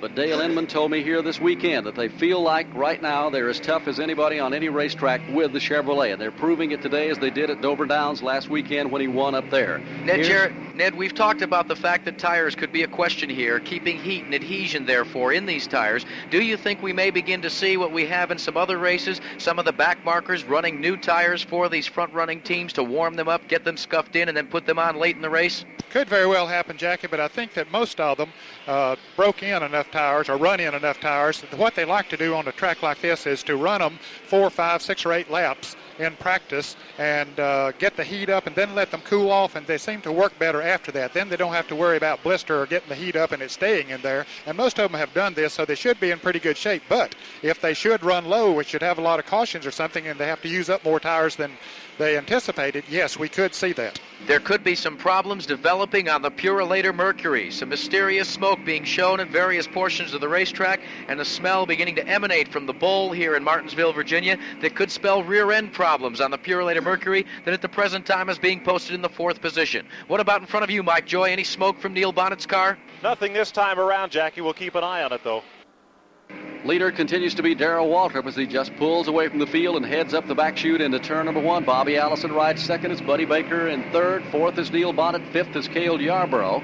Sixth is Richard Petty, then one lap back is Joe Millikan, who's moved into seventh. Ricky Rudd has been relegated back to eighth position. Then two laps off the pace is the Shoney's Restaurant Hudson Chevrolet for Dave Marcis. The Palatine Automotive Chevrolet Monte Carlo for James Hylton is in 10th position. Terry Labonte is posted in 11th, 12th to J.D. McDuffie, and Buddy Arrington in the Reed Trailer Sales Dodge is being shown in the 13th position with 188 laps completed. Well, Ricky Rudd is making a good run here this afternoon, and they have switched over to a new Ford Thunderbird in a couple of the races. The Junie Donlavey crew, of course, Dick Brooks, who had had the ride for some three years, elected to go with the Bearfinder team this year. A slow start for that team. We had a chance to talk a little bit with Ricky Rudd, and I asked him if going with a new team they learning him and vice versa was one of the reasons that they had had a problem early in the season. Well, yeah, you know, a lot of it, uh, we could get the car set up and we'd qualify pretty well and we'd get into the race and uh, then we, after we got into the race, the cars start acting up, you know. Uh, I guess maybe it's just a difference in the driving style of Brooks and myself and usually the only way we could tell it, uh, it didn't really show it up in practice, but it would show it up later in the race and it, the car, uh, I think I like to drive a car maybe a little bit tighter than Brooks did, and uh, so now ever since we've run the track once, you know, we know what to come back with next time. So we're just trying to get the car set up a little different, uh, a little tighter for myself, and, uh, and we've been able to do that. and We've been able to run a little better the second half of the season. He is one of the dedicated young breed to come along on the Winston Cup Tour in the last few years, and he is determined to make it in this business as a superstar, regardless of what it takes. He elected to go with the Junie Donlavey crew and the T- Truxmore team this year, and they're beginning to get it together in the final races of the season in 1979. Leader is Waltrip. Looks awfully strong here at Martinsville this afternoon as he takes it around in turn number three. Has a little better than a straightaway right now. On second place, Bobby Allison. And there continues to be a slugfest for that second position, retained by Allison, but that running back and forth for second, third, fourth, and fifth and sixth, respectively, has lengthened the margin of advantage for your leader, Waltrip, to seven and two tenths seconds with 192 laps completed. Waltrip, midway down the backstretch, his second place runner, Bobby Allison, exits turn two. It's Waltrip in front of Mike Joy. And he continues to open up that advantage, able to run the car still on the bottom of the racetrack. Meanwhile, Richard Petty has almost caught Cale Yarborough, who's on the end of that string. It'll now be second back through sixth position. They'll be hammering it out here for second place. Bobby Allison comes across the stripe, no advantage over Allison and his third place counterpart, Buddy Baker. Baker continues to saw away at the wheel in the Win Incorporated Chevrolet Monte Carlo. Baker has had an off and on season as well, Barney Hall, and he would like nothing better than maybe score a victory on a short track. You know, for so long he talked about the fact that he was not happy running short track races, but now it seems as if maybe things have changed a little bit. Are you still uneasy about running the short tracks, buddy? Well, you know, uh, in the spring race up here, I had a very good chance of winning the race, and I did run second. Uh, I enjoy Martinsville. It's my idea of a perfect short track, and and like you say, a little more experience on the shorter tracks. I get where I really enjoy them as much as I do the major speedways now. It's uh, tighter quarters, but if you got your car set just right, it's it's very enjoyable to race with people the way we do here at Martinsville. Baker right now trailing Bobby Allison up into turn number three, and nobody seems to be able to make a move back in that second, third, fourth, fifth, and sixth place battle. But Richard Petty wants to get around Cale Yarborough. He takes a peek down on the inside out of turn number four, trails him down into one, and Petty trying to sneak underneath Cale Yarborough here in the south end of the speedway. He gets a fender up there. Let's see if he can hang him down the back chute. Can't do it. Yarborough shuts the door on him as they head to Mike Joy. Moving underneath, Richard Childress will hold the low lane, and everybody comes in single file. Looking to the outside, Petty again goes right to the bottom of the racetrack. He's underneath Cale, but will have to swing back up in the groove to lap traffic. Ned Jarrett and Jack Arute pointed out a moment ago that Petty was the quickest car on the speedway. He and Waltrip seem to have the best combination right now, and he's tired of running on the bumper of Cale Yarborough. And He's- Barney, one thing that Petty and Waltrip both have had going for themselves is the fact that they were running basically by themselves. Now Petty has caught up to that bunch. It's going to be a little bit tougher for him to gain on Waltrip as he was doing now. And as we see in a lot of cases on other speedways, especially in a long, long race of this sort, the drivers, if they see another one come up that's running better than he is, they'll give him the courtesy of moving by. But not here at Martinsville. And the reason is Bobby Allison is no fool sitting there in second place. He knows what he's doing to that bunch behind him when they have to run in there and use up their brakes, as we see Neil Bonnett trying to pass Buddy Baker, but he didn't make it that time either. But he, they're really using up their brakes on those cars, and he figures, well, I won't have to contend with him a little bit later if I can keep him back there. And every one of them is figuring the same thing: make them use up as much of that automobile as they can as early in this race. I won't have to contend with them later. So let's throw the Curtises out the window. Well, Neil Bonnett has been accused time and time again of being awfully hard on brakes, especially here at Martinsville. I've been working on this ever since I've been here. Every time I've here before, I've had a problem with brakes. Uh, I, I always try to run the car too hard, and uh, I, I haven't even ran a, a hard lap of practice yet. You know, everybody's clocking time, see how fast everybody's going to go. I haven't ran that hard lap yet. I'm trying to get the brakes cured in. I'm trying to get myself situated. Uh, this place here, you can overdo it 10 laps, and you pay for it for 150 laps trying to get some brakes back on the race car. So uh, this thing here is the type thing you, you don't necessarily have an outer appearance that you hurt the car, that you bent a fender up or you banged up something on the car. You can hurt the car brake-wise, engine-wise, or get the rear end too hot or something, and then you have to slow down to compensate for it. So uh, there's a lot of stuff behind the scenes that goes on here people don't realize the reason you're running slow or hard at particular times of the race. From Martinsville Speedway, this is the MRN Broadcasting Company. 206 laps have just been completed by your leader, Darrell Waltrip, but the crowd comes to its feet for the battle for fifth position. Richard Petty on the inside of the Busch Beer Oldsmobile of Cale Yarborough rim rides out of turn two and tries to challenge. They've traded a bit of paint last time by up at the north end of the speedway. This time traffic is heavy. They lap by DK Ulrich, Baxter Price, and Bobby Allison opens up some separation in second spot on Baker, Bonnett, Yarborough, and Petty. Richard Petty has to think better of it, working some race traffic at the present time, and this has been a break for Darrell Waltrip. As we've said, he's got about a half lap advantage over Bobby Allison, who runs in the runner up position. Then five car lengths back is the Win Incorporated Chevrolet for Buddy Baker in third spot. Neil Bonnett is in the fourth position, Cale Yarborough in fifth, and we told you earlier that there were some reports that Neil Bonnett may have a problem on the car. Let's go to Ned Jarrett. I'm standing by with Leonard Wood. Leonard, we had a report on the NASCAR radio that maybe there's some smoke coming from your car. Have you detected anything? Uh, just a little bit of smoke coming out from it. I haven't really figured out what it is yet. Nothing that you're concerned with? Uh, it could be the rear end. Do you think that he's using up too many brakes running right in that pack there? No, I don't think so. It, uh, if it's smoking, it would be the rear end. Okay, that's the report from Leonard Woods. Well, that's the story. We could have potential rear end problems on the car that is running in the present time in fourth position. In the meantime, in front of you, Mike, Richard Petty tries again for fifth. Petty had the room underneath Cale Yarborough and is on the bottom of the racetrack, but Cale is coming off the turn a bit better and holds Richard Petty back. It's still Petty in sixth. In fifth is Yarborough. Bonnett in the fifth. In the fourth spot, you heard we could have some problems on the Purolator Mercury. Leonard Wood telling us maybe a rear end going awry on that machine. In third spot is Buddy Baker. Runner up belongs to Bobby Allison. And then all the way down the opposite end of the speedway is your leader, Darrell Waltrip of Franklin, Tennessee, trying for his first ever Winston Cup Grand National National Driving Championship. In the Winston Cup, just five races remaining on this circuit for over $5 million in 1979. Thus far, it's been Waltrip's year. He's had some good times, he's had some bad times, but he leads this Old Dominion 500 with some 240 laps completed, coming up very closely to, it's actually 210 laps, coming up very closely to the halfway mark here. We pause now for station identification. A good crowd has turned out here for the $122,000 Old Dominion 500. The announced crowd, 25,000 die-hard race fans, and they are seeing a whale of a battle for fifth position. Petty goes to the inside once again on Cale Yarborough out of the south end of the speedway. Petty is working very nicely down on the concrete portion of this racetrack, Ned. He is sticking well with that Chevy Monte Carlo. And that's when you get an advantage, when you can work that well down on the inside. But as Mike Joy pointed out, Yarborough is coming off of the turn turns uh, very well, so that's why Petty is not able to maintain the advantage that sometimes he gets in the center of the turn. Cale Yarborough, the second winningest driver here at Martinsville. He has six victories to his credit. Richard Petty, of course, leads everyone with 15 wins since he started coming here about 1959. Right now, Petty trying to get around Yarborough up in front of Mike Joy. There's just no way. Traffic is tough as Petty laps by Jimmy Means. He loses about two car lengths in that battle for fifth spot. Leader continues to be Darrell Waltrip.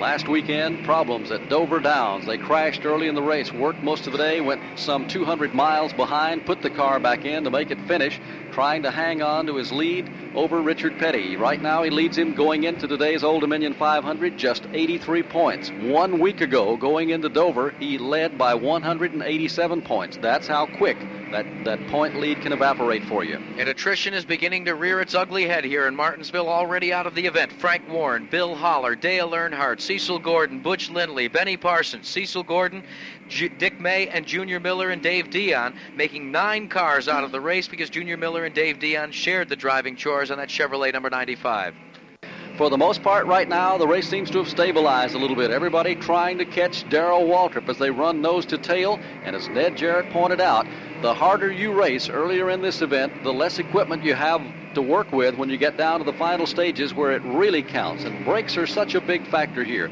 Ned, some drivers are particularly hard on brakes on the short tracks. Yes, they are. And uh, some other crews will use the gears as a means of helping to brake the car going into the turns here, Barney. They'll gear the car a little bit lower and maybe turn it a few more RPMs at the very top, or either the driver, maybe along the start finish line, might just start easing out of the accelerator so as not to turn it too many RPMs. But the lower the gear, the quicker you can get the car stopped going into the turn, so that does help to save brakes. And then, of course, if you got the car working properly coming off of the turns, the low gear will help you shoot off of there too. So they have various strategies that they use, and they have to take into consideration the man behind the wheel and just how hard he is on a particular part of the car, and then work accordingly. But Darrell Waltrip feels that if you're leading and the car is working, as you say, Ned, that the brakes aren't needed that much. If your car's handling well here, you don't need any brakes. It's a deal where you go down in the corner and you just bar- barely touch the brakes, and the car sets good, and it comes around, and you don't have to worry about using a lot of brake. So you have to have a good combination. The car needs to handle well so you can run hard so you can conserve your brakes. And if you can do that, then that's that's really the big secret. Two of the cars that were originally listed as retirees from this event have returned, battered and worn, race weary as they are. Frank Warren back after encountering brake problems very early in the event. Cecil Gordon, his crew is remedi- have finished the repairs on their car, and he is limping around the racetrack at the present time, but he is back in the race as well. So now it's seven cars that have been retired from competition.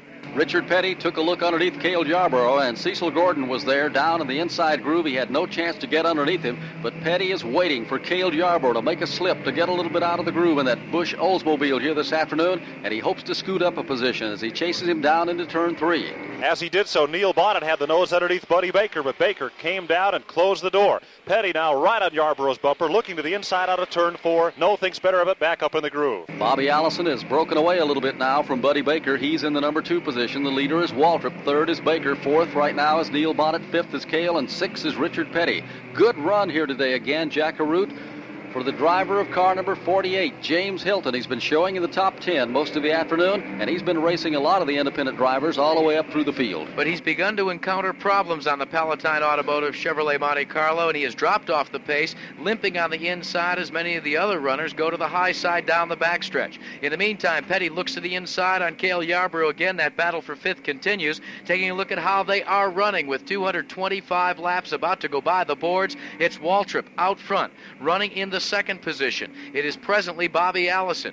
Then, now, 12 car lengths back in third spot is Buddy Baker. Fourth to Neil Bonnett. Fifth goes to Yarborough. Sixth position is Richard Petty. In seventh spot, one lap off the pace is Joe Millikan. Eighth to Ricky Rudd. Ninth to Dave Marcis. Terry Labonte is in 10th position. James Hylton, four laps off the pace, is in the 11th spot. In 12th is J.D. McDuffie. And running 13th is Martinsville, Virginia's own Buddy Arrington in the Dodge.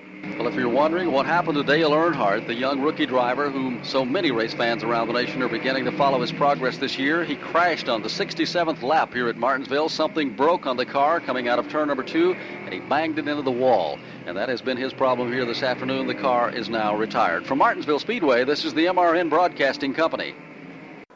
At Martinsville Speedway, 226 laps are being posted on the board here this afternoon. Very shortly, we'll be halfway home in this event. Skies continue to be overcast, but it is an ideal day temperature wise for both the drivers and the fans. The cars continue to work flawlessly for most of the top crews this afternoon. Thus far, it has been Darrell Waltrip. Nobody's been able to head him off in the Old Dominion race this afternoon as he heads out of turn number one and two, goes up the back chute and works race traffic. The second place car, Bobby Allison, continues to lose just a little bit of ground to him right now. And Richard Petty, who had been making a charge on Cale Yarborough to get back up front with the leader, right now has been content to just ride on the bumper of Cale Yarborough. He's tried him underneath, outside, inside, and Cale is making him work for the real estate this afternoon, Mike Joy.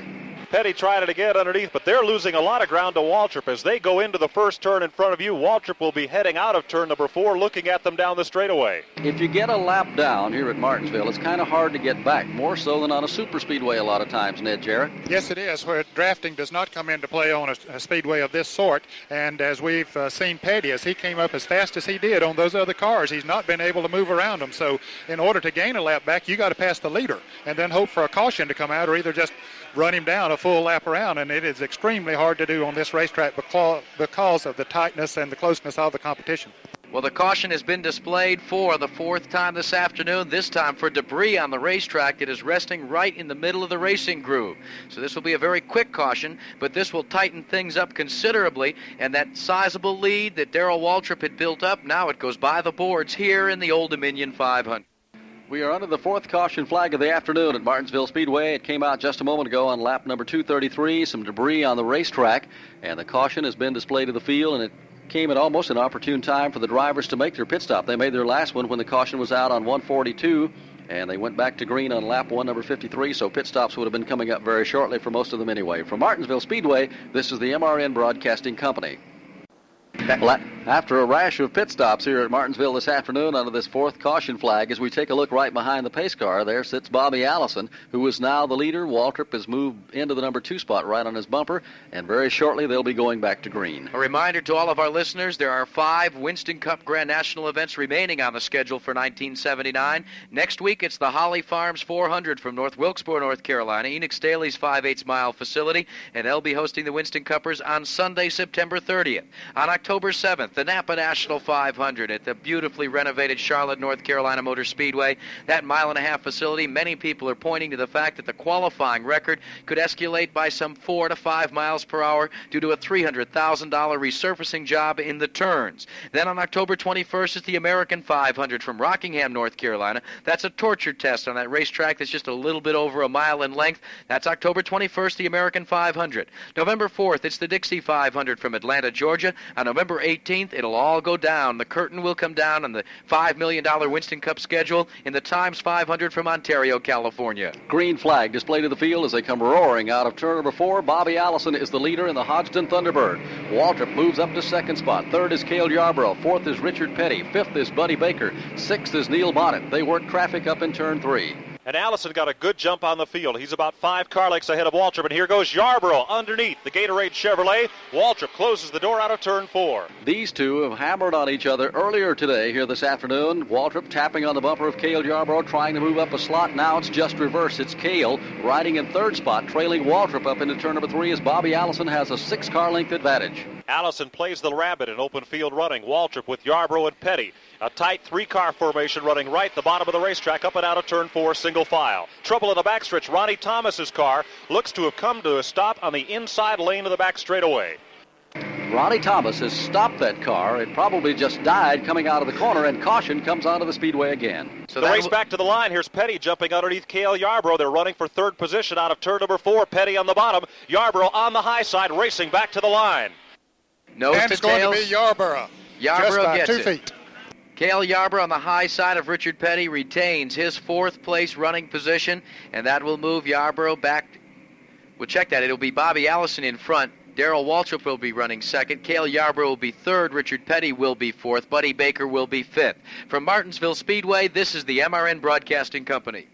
They have now pushed Ronnie Thomas's car backwards down the back straightaway, and there was an indication that Mike Joy said that the car would not go into any kind of a forward movement, and that is the reason they have pushed it in behind the wall, and that is also the reason for the fifth caution flag of the afternoon here at Martinsville coming out on lap number 241. After this rash of pit stops, Bobby Allison now is the leader. Waltrip has moved up into second again. Third is Cale Yarborough. Fourth is Richard Petty. And fifth is Buddy Baker. And standing by down to the infield tower with Ned Jarrett is a very interested spectator today. And we understand he was a member of Butch Lindley's pit crew a little bit earlier, David Pearson. Well, when we went down to talk with Butch Lindley just after he fell out of the race, David Pearson was taking the headgear off. So, David, you must have been the radio contact with Butch. Well, I was, Ned. I was talking to him and, uh, you know, trying to see what was going on. And the car was running real good. In fact, he was just uh, more or less taking it easy. We had a gear in the car that it was lower enough that it should run good, but uh, and it was running good. So uh, uh, he was just more or less taking it easy. And when Darrell come up within five seconds behind him, I told him that Darrell was in five seconds with him, stand on a little bit. And of course, he pulled away and come right on up behind uh, Bonnett and uh, uh, Richard and the rest of the guys. So he was running real good. David, we see they've given the one lap signal. We'll be back to racing under green. What are your plans? Are you going to run any more Grand Nationals this year? Uh, no, Ned. Uh, I think I'll sit the rest of this year out, and uh, maybe just next year. I don't really know what I'm going to do yet, but uh, I do have a few sportsman races to run this year, so I'll run them. But as far as Grand Nationals, I'll just set the rest of the year out. Some people said after you won that Southern 500 that you might just hang it up. Well, I don't know yet. I'm going to have to wait and see. Okay, Jackie Arute, they're going to be ready to start here in just a moment. David, there were some reports coming out of the press in the Carolinas that maybe, possibly, you could be enticed to come to Charlotte for the Napa National 400, 500. Uh, no, Jackie, I've had that. A lot of fans has called me and things like that, but I'm definitely not going to Charlotte. Okay, the green flag is waving again. Bobby Allison takes off as they come out of turn number four of the caution car on pit road, and he's being chased by Waltrip. Here he comes down into the number one corner. It's Bobby Allison in front, Waltrip riding second. Third is Cale Yarborough. Fourth is Richard Petty. And sandwiched in between there are Joe Millikan and Dave Marcis, who's been running consistently here this afternoon. The leaders head up into turn number three. Yarborough got a pretty good jump, and Richard Petty did not start well on the restart. He's fallen about five lengths back of Yarborough, running in the fourth position. Front twosome nose to tail, scoot back into the number one corner. Seven car lengths separate the third place car, Cale Yarborough. And Waltrip gets a little bit out of the groove coming out of the number two corner, loses the car length to Bobby Allison. Richard Petty trying to work his way around Joe Millikan and caught back in traffic as Buddy Baker trying to pick his way up. Petty jumps underneath Millikan at turn number three and gains a bit of ground. Meanwhile, Waltrip has closed right up on Allison's bumper. It's now three cars that are battling for the lead in the south end of the speedway. Cale Yarborough is in third position. In the runner-up spot is Darrell Waltrip, and leading this Old Dominion 500 is Bobby Allison. They pull to a six-car length advantage over Richard Petty, who runs in fourth. Buddy Baker is fifth. Neil Bonnett shows in sixth spot. Petty, off to a bad restart, has not been able to close, while the front three cars are now nose to tail heading for turn one. Darrell Waltrip makes a move to the inside. He's got a quarter panel up against the rear deck lid, and now it is almost side by side, and almost closing the door was Bobby Allison. They are hub to hub midway down the backstretch. Waltrip has the room and the power, and Darrell Waltrip is back in the lead. Out in turn number three, Cale Yarborough points the nose of his olds underneath Allison, and Allison slams the door to hold on to the second position. A calculating gamble by Darrell Waltrip in the south end of the speedway gives him the lead, and next time by it will be halfway. A little bumper tag now by Bobby Allison out of turn two. It's Waltrip leading Allison, Yarborough, Petty, and Baker, and Bonnett runs in sixth spot.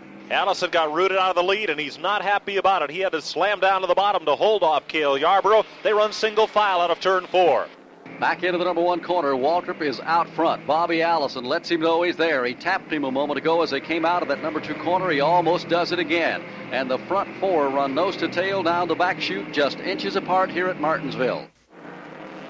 Darrell Waltrip setting the pace in the Old Dominion 500 at Martinsville. Bobby Allison still second. Cale Yarborough is third. It's Richard Petty fourth. In fifth position is Buddy Baker, and sixth is Neil Bonnett. We're working the 254th lap, and we're a little bit past halfway. From Martinsville Speedway, this is the MRN Broadcasting Company. Here at Martinsville Speedway, no change in the front five. It continues to be Waltrip in front of the Gatorade Caprice Chevrolet. Riding second, it's Bobby Allison in that Hodgdon Thunderbird. The Busch Oldsmobile of Cale Yarborough chews away for that number three spot as he rides Allison down into turn number three. Richard Petty's STP Chevy rides fourth. And fifth right now is Buddy Baker in the win car. And in sixth position is Neil Bonnett. Now, he's managed to keep that car in the same lap. And in all fairness to the Wood brothers, Jackie, they do not have a short track car per se. But they do a whale of a job as best they can with the equipment here. And they always try to make it work. They did the same thing with David Pearson when they run this track. It's the only short track they perform on. We had a chance to talk to Neil yesterday. And I asked him, realistically speaking, what would it take for you and the Purolator Mercury to win here today? It's going to take a real good set of circumstances. We're really going to have to get the car handling well. The, uh, you know, Bobby and, uh, and the rest of the Ford Ford products and myself, we carry about 150 more pounds on the front wheels. And of all racetracks, this thing here is one it really hurts you at. So uh, if we can get the car handling real well, we're to maintain a good race speed, we'll be in good shape. Well, the average speed has dropped off just a tad as we come to the 260 lap mark, 76.456 miles per hour, just prior to the 260 lap mark. Darrell Waltrip continues to lead. He's lengthening his lead now over Bobby Allison. Allison is having to contend with your third place runner, Cale Yarborough. Richard Petty is in fourth. Buddy Baker is in fifth. Neil Bonnett is sixth. Then one lap down is Joe Millikan on a lap by himself in seventh. Eighth spot to Ricky Rudd, also a lap by himself. Dave Marcis is ninth. Terry Labonte is tenth. Five laps off the pace. In 11th position is Buddy Arrington, and J.D. McDuffie is now being posted in the 12th position.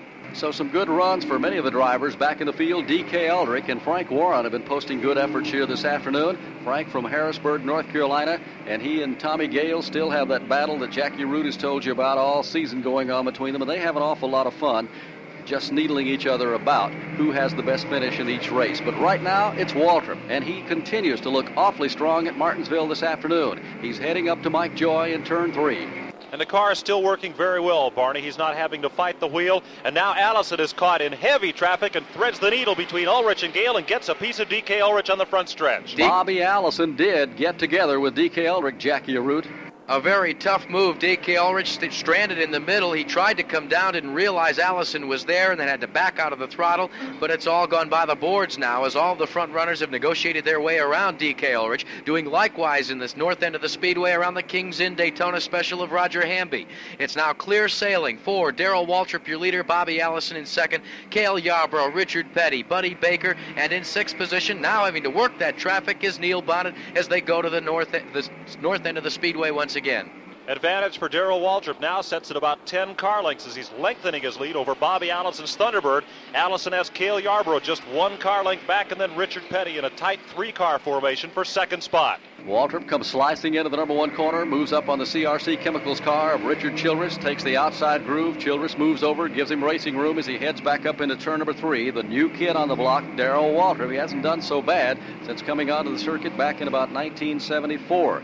He's topped the $1 million in winnings. He did it in just 158 races, 22 Winston Cup victories already in his young career. Darrell, how can someone come out of the circuit, as you did, a brash youngster, and meet with such success while others come and run for 20 years and just can't cut the mustard? The thing about when I came along was uh, factories were out of it. Uh, you had to have a sponsor. You, know, you sort of made your own way. I bought my own cars, I provided my own sponsor, and I tried to put together a team. And I think it's just a deal where the Petties and the Yarboroughs and the Allisons and the Pearsons and all those guys had been around for a number of years. No new faces had been on the scene, and I think that a lot of people, I believe the support that I got early from the press, uh, from some of my, from from the from Richard and some of the other drivers, uh, even though maybe they they're on. They said, well, maybe we shouldn't have been so nice to this kid. But nevertheless, I think the support I got early on uh, and the encouragement kept me uh, enthused enough that I could keep going. And getting uh, involved with Gatorade at a proper time and DiGard at a good time and uh, the sport was in need of a new face or two, and that I came along at a good time. I just think it was good time, and I, I uh, I'm sure there are other individuals that are in racing today that probably have as much ability and probably have as much desire as I do. But uh, they just happen to be in the wrong places and not being discovered. It's like uh, movie stars. You know, you walk in a guy's office and the part fits your personality, and next thing you know, you're a star. So uh, that's kind of what happened to me. The part that came open in racing fit my personality and my style, and I took advantage of it. Well, indeed it has, and the DiGard Gatorade Racing Team have done their homework, and now Darrell Waltrip says, when I dream, I dream of one thing that's left on the horizon. That's the Winston Cup Grand National driving title. From Martinsville Speedway, this is the MRN Broadcasting Company. Here at Martinsville Speedway, Neil Bonnett's Purolator car has just been called on the pit road. Let's go quickly to Ned Jarrett. And they changed the right side tires, and he came in, Barney, a little bit faster than he anticipated. Had to turn it crossways, which was a disadvantage to Oh, trouble! Darrell Waltrip spins in turn three and taps the retaining wall up at the north end of the speedway. Racing back to the line go Bobby Allison, Cale Yarborough, and Richard Petty as Waltrip's car sits in a cloud of smoke up against the wall in turn number three. And disaster has struck the Gatorade team for the third time this season. Waltrip crashing the car at Darlington, South Carolina. He cut a tire. Something broke on the machine at Dover last weekend. He tagged the wall, and he does it again today here at Martinsville Speedway. And Jackie Arute, his streak of bad luck seems almost unreal. It's a cloud of bad luck that has continued to follow this DiGard Gatorade racing team. This is a break for Bobby Allison, but it's a bad break for Neil Bonnett. If it had just been maybe two laps later, he could have taken advantage of that pit stop, which has probably, most probably, put him at least one lap down. Yes, it did, Jackie. At least one lap down. They uh, got him out in reasonable shape or good time after he turned crossways in the pits. He's back in the pits now for a change of left side tires, but it definitely cost him a lot. Up in turn three, Darrell Waltrip is still sitting in the car. He looks like he's just about to climb out now. The car did not hit the wall hard, but there was a big cloud of smoke up there after he came in and the car came to rest. So he has not been able to fire the machine and move it. The left front tire looks to be low, and there looks to be a bit of damage on the right side of the car, but he is remaining inside the Gatorade Chevrolet. We'll try and see if our pit reporter, Ned Jarrett, might make his way down to the Gatorade team and find out what happened to Waltrip's car for the third time as he has disaster here at Martinsville. Stepping into our booth this afternoon, the president of the Purolator Corporation and a strong supporter, of course, of Neil Bonnett. And you watched their efforts a moment ago. They went a lap down. You heard Ned Jarrett saying you have to have some good feelings about the team's performance here today thus far. I think they've been running very well, Barney, but you can always do better. I'm very sorry about Darrell. I really am. I thought he was running a very good race up till now. It looks like he's out. Excuse me, Paul, up here in turn three, Waltrip is staying in the car because as the wrecker comes to his aid, Waltrip does not want it towed in. He wants to be pushed into the pits to see if Buddy Parrott and the crew can get him back into today's race.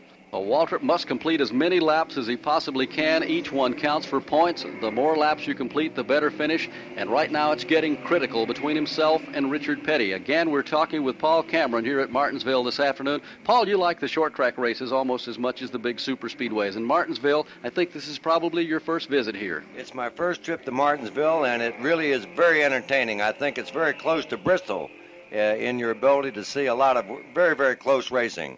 There's Well- nothing to compare to this, really. Well, you are the grand marshal for today's event. Is that a first for you, Paul? Uh, no, it really simply means uh, I think that uh, if you're called about a week before a race and asked if you'll do it, it means that the star that they had in mind uh, couldn't make it. Well, we know for sure that that was not the case here. Clay Earles, I understand, has been begging you to come down here and serve as Grand Marshal for so many years, and he was genuinely impressed at your response when he offered it to you this time. In fact, we were talking before the race started today that you know you are one of the true race fans on the circuit, in addition to being an outstanding businessman and the Purolator Corporation that have supported racing for so long. But the way you greeted the offer to be Grand Marshal, it really, as they, as us youngsters would say, blew Clay Earles away because he kind of expected that you would maybe say, "Well, let me check my schedule," but you just said, "I'd be delighted." No, the truth of the matter is Clay has asked me uh, uh, to come down a number of times, and for dozens of really uh, un, you know, fathomable reasons that never panned out. So that when he asked me uh, this time, and I was coming, I said I'd be delighted to serve. Well, working the caution here, and the DiGard Gatorade Racing Team crew chief Buddy Parrott has brought the car to pit road. Let's go to Ned Jarrett for a report. They have rolled the car down. Our report is that the engine blew on it. Darrell is still sitting in the car. Darrell, what happened when you went into that turn? Well, the, the engine blew up, Ned. Uh, thing just running so so good, and uh, everything was going fine, no problems. And all of a sudden, she just let let go on us. And uh, what can I tell you? Okay, they're wanting everybody to get back out of the way. They are going to change that engine and get him back in and complete as many laps as they possibly can. Oh, what a tough break for one of the finest competitors in this business. He runs as strong as he can. He's run his heart out. He was totally dedicated to winning the national driving title this year. It was a complete team effort from day one, opening at Riverside, California in the Winston Western 500. And you can bet your boots that team will not give up all the way to Ontario in the final race of the season. Continuing to talk with Paul Cameron. Paul, you and Purolator have always been proponents of pursuit of excellence. And it seems as if the people that you sponsor, the Wood Brothers, and now with Neil Bonnett at the controls, they are the embodiment of just exactly what you, you and Purolator stand for excellence in Winston Cup Grand National competition. I think that's our goal, Jackie. It's a, it's a, it's a goal worth pursuing, and I think it transfers to all of our people and our product, and uh, that's what it's all about. I think that it's fun to be out front and uh, we're out front a fair amount of the time. Uh, but there's immense and terrific competition in Grand National Racing now, as you know, and it just means that everybody has to try harder. Paul, I could, if I can interrupt you, I'm standing with Leonard Wood. Leonard, you just made an unscheduled pit stop a lap before this caution came out. What did you have to bring Neil in for? He had a flat tire on the right rear. So the timing was very bad as far as you're concerned then? Uh, it sure was. Well, you, have you uh, you, are you one lap down, or do you know how the standings well, are? I'm trying to figure it out now. Uh, I'm thinking we're in the same lap right ahead of uh, Bobby, getting ready to be lapped. Ned Leonard is correct. We just got word from Morris Metcalf, chief scorer, that Joe Millikan and Neil Bonnett are just barely on the same lap of the leaders, just ahead of Bobby Allison on the racetrack. Well, Paul Cameron has stepped out. He's gone back to watch the restart here. The Pontiac safety car pulls off the safety apron, and on the break it will be Bobby Allison trying to gun down Joe Millikan and Neil Bonnett, who are on the tail end in the front of the pace car. But it's Allison leading Cale Yarborough, running in third spot as Richard Petty. Buddy Baker is in fourth spot in this Old Dominion 500 at Martinsville. Richard Petty and Cale Yarborough door to door running for the number two spot. Oh, and they tangle up in turn three. Yarborough on the low side gets into Petty. Petty is around facing wrong way in the racetrack in the fourth turn. A lot of sheet metal exchanged. Everybody else gets by without incident. Those two cars are stopped. And now it's Petty's car who's backed into the grassy apron and cannot move. Yarborough backs up the racetrack and then cannot steer his race car. Yarborough cannot get his car pointed to go down towards pit road, and Petty's car, spinning the wheels in the grass, cannot move. Cale backs up, starts out again, and it looks like he'll be able to limp onto pit road with no steering on the left front of his Busch Oldsmobile. Richard Petty can just sit and helplessly watch the field come around. They were pitted on the backstretch at the far end, and the entire Petty crew has now come out to try to lift Richard's car up and over the curb and get him back on the racetrack without losing too much time. Back Looks to the like tower. a tie rod is broken on Cale Yarborough's car because the wheels it, it won't go where he wants it to go. The, the wheels are pointing each way, and so whichever one of the wheels the car wants to follow, that's the way it is. Now he has it headed in a straight direction. The right wheel headed straight out as far as it can to the right. The left wheel as far as it can be to the right, but he only gets about a third of the way down pit road and has to stop again. So Cale Yarborough goes. Uh, he'll be going two laps down now as the pace car comes around. A break here for Neil Bonnett because he did manage to stay in front of the leaders, so he gets to go all the way around and catch up. Remains in the same lap with the leaders. Well, how quickly things can change in Winston Cup racing as they have this afternoon here at Martinsville. Just a few laps ago, Darrell Waltrip had the engine explode going up into turn number three, spun the car, and they're replacing the engine in that car, trying to get him back in. And Richard Petty and Cale Yarborough suddenly have problems up in turn number three. And we are under caution for the sixth time here at Martinsville this afternoon. From Martinsville Speedway, this is the MRN Broadcasting Company.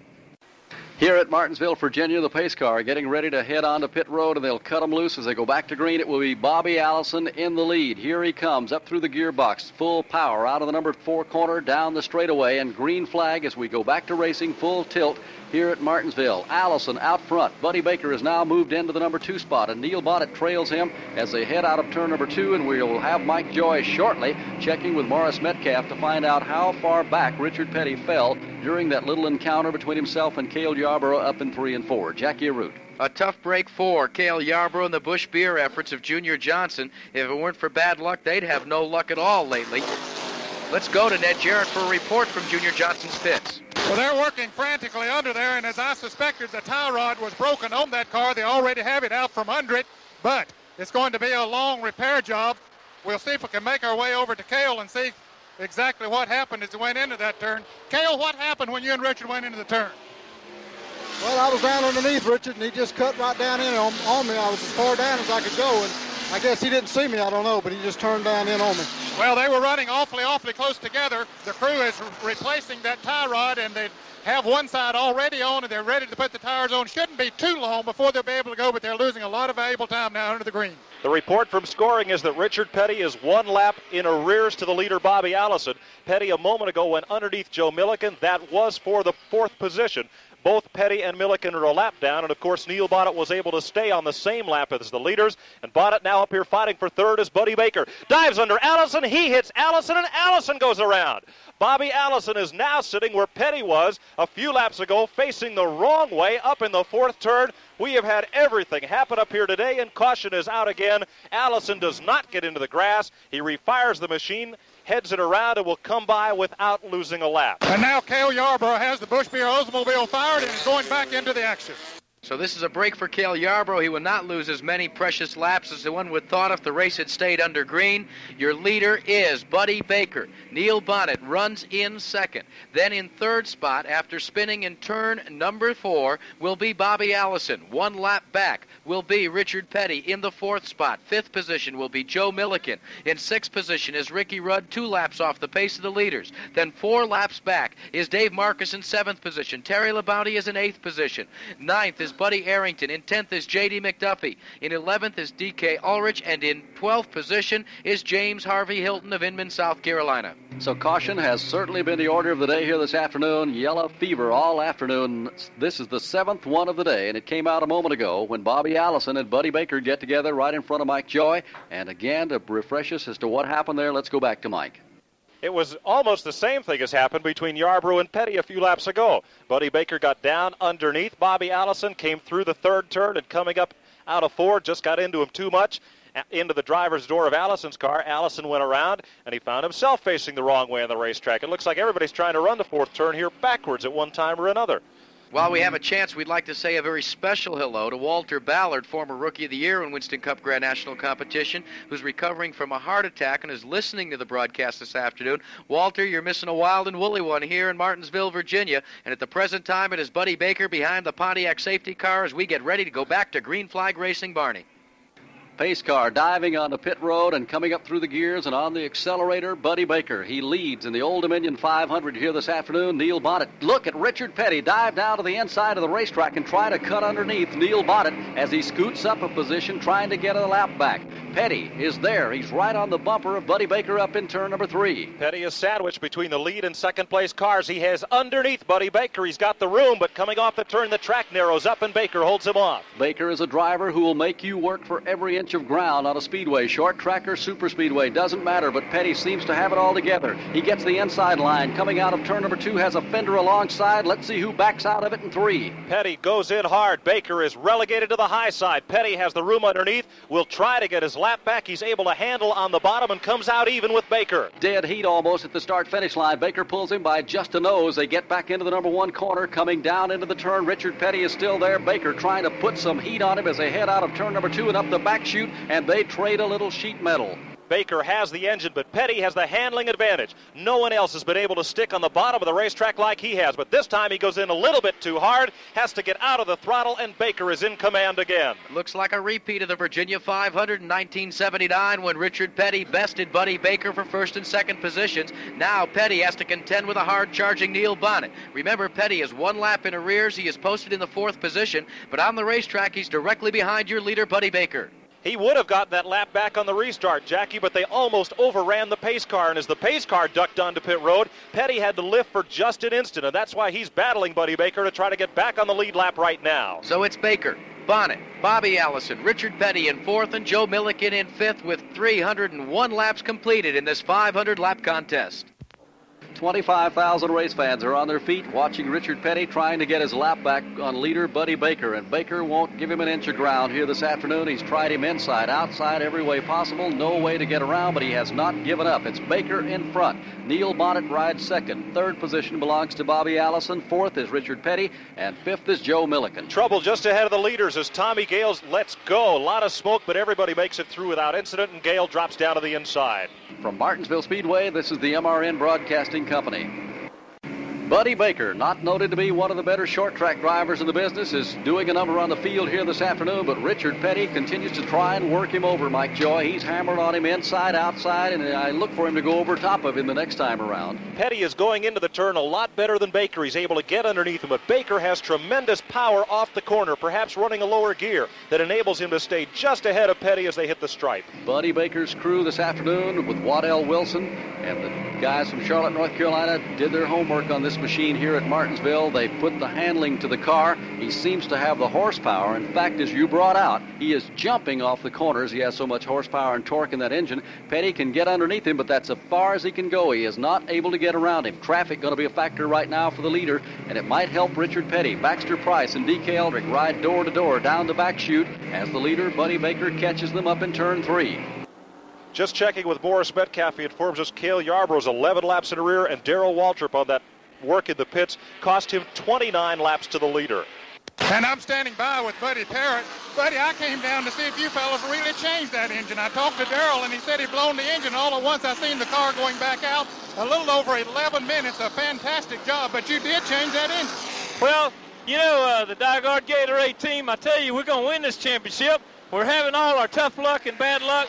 We still got about five or six races to go. If we just just can hang on, uh, we uh, maybe I don't know. We lost the motor, like I said. Darrell didn't hit the wall too bad. But I'd like to thank Dave If and his crew for helping us. Uh, I know it's a fantastic engine change, and I just want them to know that they uh, that's definitely a record. Yes, it is. And for your information, you're 29 laps down now, so uh, you still got a chance for a decent finish. Okay, we appreciate it, Ned. Now back to you, Barney. Here's Richard Petty. He will not give up, getting his lap back on leader Buddy Baker. He dives to the inside and turns one and two. He gets up there, and then as they go out of the number two corner, Baker pulls him by one car length back in three. It's the same story, Barney. Buddy Baker is flat getting off the turns faster than anybody. And even though ha- handling is so superior on Petty's car, he just can't do a thing with him down the straightaway. Jackie Arute and I were just sitting here in the tower talking about how much Richard Petty enjoys what he does on the racetrack. He has told us many times, everybody wonders, you've made $3 million in racing, why don't you quit? He says this is the one thing that still gives him a thrill to get out there and beat the best in the business. Right now, he's trying to put himself back in a position to win here this afternoon as he hounds Buddy Baker back into the number one corner by just one car length behind. 800 races is a pretty long road, Richard Petty. Do you think it's all been worth it for you and the STP racing team? Yeah, I, I think it has. Uh, you know, put it this way: if I had to do it again, I'd do it the same way. I'd just try to do a better job of it. I don't see how he could possibly do a better job. The, the records that Richard Petty has set will never be equaled in the sport, no matter how long it goes on. And right now, he's giving the fans their money's worth this afternoon as he works on Buddy Baker. Just will not give up when it's obvious that getting off the corners, Baker can pull him, but Petty just waits, hoping he'll make a mistake. He shoves that STP Chevrolet right underneath him each time around. Again, Baker pulls off and leaves him by about a car length out of turn number four. At Martinsville, Virginia, 319 laps are in the record book this afternoon of the Old Dominion 500. Buddy Baker is leading. Neil Bonnett is riding second. And a good, strong run for Bonnett here this afternoon. They have not given up. They lost a lap a moment ago in an unscheduled pit stop, but right now, Glenn and Leonard Wood seem to have that car ticking away, and he is hanging on, lose maybe six, seven car lengths back of the leader. That's how close he is. Third place is Bobby Allison. Fourth is Petty. He's trying to get back in the lap with leader Buddy Baker as he continues to work on him. And fifth is a rookie driver, Joe Millikan. Running in sixth position is Ricky Rudd. Seventh goes to Dave Marcis, who looks as if he's finally foregone the Goodies Headache Awards that he won so often in the early going. In eighth position is Terry Labonte. In ninth spot is, is Buddy Arrington. Tenth spot to J.D. McDuffie. Eleventh position belongs to Cale Yarborough, and in twelfth is D.K. Ulrich. We've been talking an awful lot about the rookie drivers, Joe Millikan and Dale Earnhardt and Harry Gant, and almost overlooked a lot of times when we do a broadcast, and it's not intentional, is, a, is the super run that's put in every weekend by this youngster from Corpus Christi, Texas, Terry Labonte. He drives a good, steady pace, good, hard race driver. He conserves his equipment as much as he can, and he has a lot more ability, Jackie, I think, than the car presents itself on many of the tracks. But he's had good finishes all year, even though he's had some bad luck. As right now, he works on Dave Marcis coming into the number one corner. Marcis running extremely strong here this afternoon, and let's hope he has a good finish because he's had more than his share of bad luck. Well, Terry Labonte and the entire Stratigraph racing team from the Billy Hagan stable are extremely excited. They have secured some additional sponsorship for the remainder of the season. Technicraft Industries of Lafayette, Louisiana will sponsor the North Thomasville, North Carolina based team in four of the last six races in 1979. Technicraft builds specialized instruments and equipment for the oil industry, and it's used primarily in exploration for oil, says Billy Hagan, who's the crew chief, and that's the company that's located, and it's called Stratigraph, that's located as well Lafayette. They will sponsor Terry Labonte in the Holly Farms 400 next weekend, September 30th at North Wilkesboro, North Carolina. So look for some fine finishes.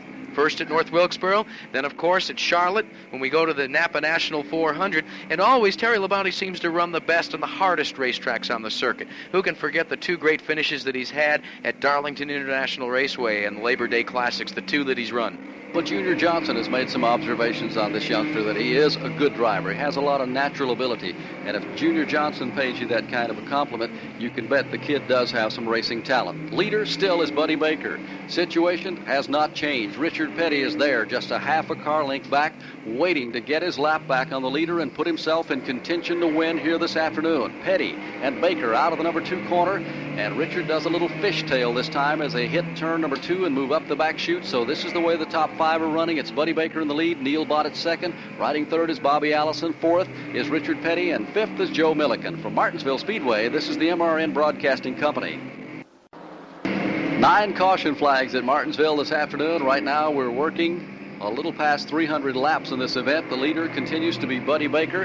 And Ned Jarrett, I this might be a surprise in, a, in one way to a lot of listeners who normally think of Buddy Baker as being one of the terrors on a super speedway, but he's got his act together on a short track. Yes, he has, Barney. I think the last several years that he's been doing better than he's been giving himself uh, credit for. He drove a tremendous race here in the spring, as we've mentioned before today, and finishing in second place. And he's driven an awfully good race here today. He's been right in the thick of things all day long. Of course, up until uh, things happened there a little while back, he had not led it, but he was always right there, ready in case uh, the front runners did falter, and that's what happened. And so there he is, running very strong and holding off, perhaps the fastest car on the racetrack right now.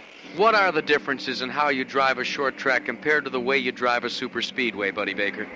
Well, you know, you're so much closer uh, in speed on short tracks to one car to another, and uh, you just have to really work hard on the chassis. Where at Daytona or Talladega, you can be a little off and no one will ever see it, but on the short track, it's I'd say 50-50 uh, handling, and you got to have a car to run off the corner, but the way you drive the racetrack is just very repetitious. You don't want to run one lap at a 2150 and come back with a 23 flat on the next lap because a good consistent driver on a short track will beat you in the ground where on a major speedway if you got the car you can kind of bide your time here every move you make counts towards the end well, every move that Buddy Baker has made from the drop of the green flag is counted, and he leads by some 15 car lengths over Neil Bonnett, who runs in second. Third is Bobby Allison, then one lap off the pace, and challenging Buddy Baker to get that lap back is Richard Petty. A reminder to our listeners that there are five Winston Cup Grand National races remaining on the circuit. Sunday, September 30th, next weekend, Holly Farms, North Carolina, the Holly Farms 400 at North Wilkesboro, North Carolina's 5 8 mile facility.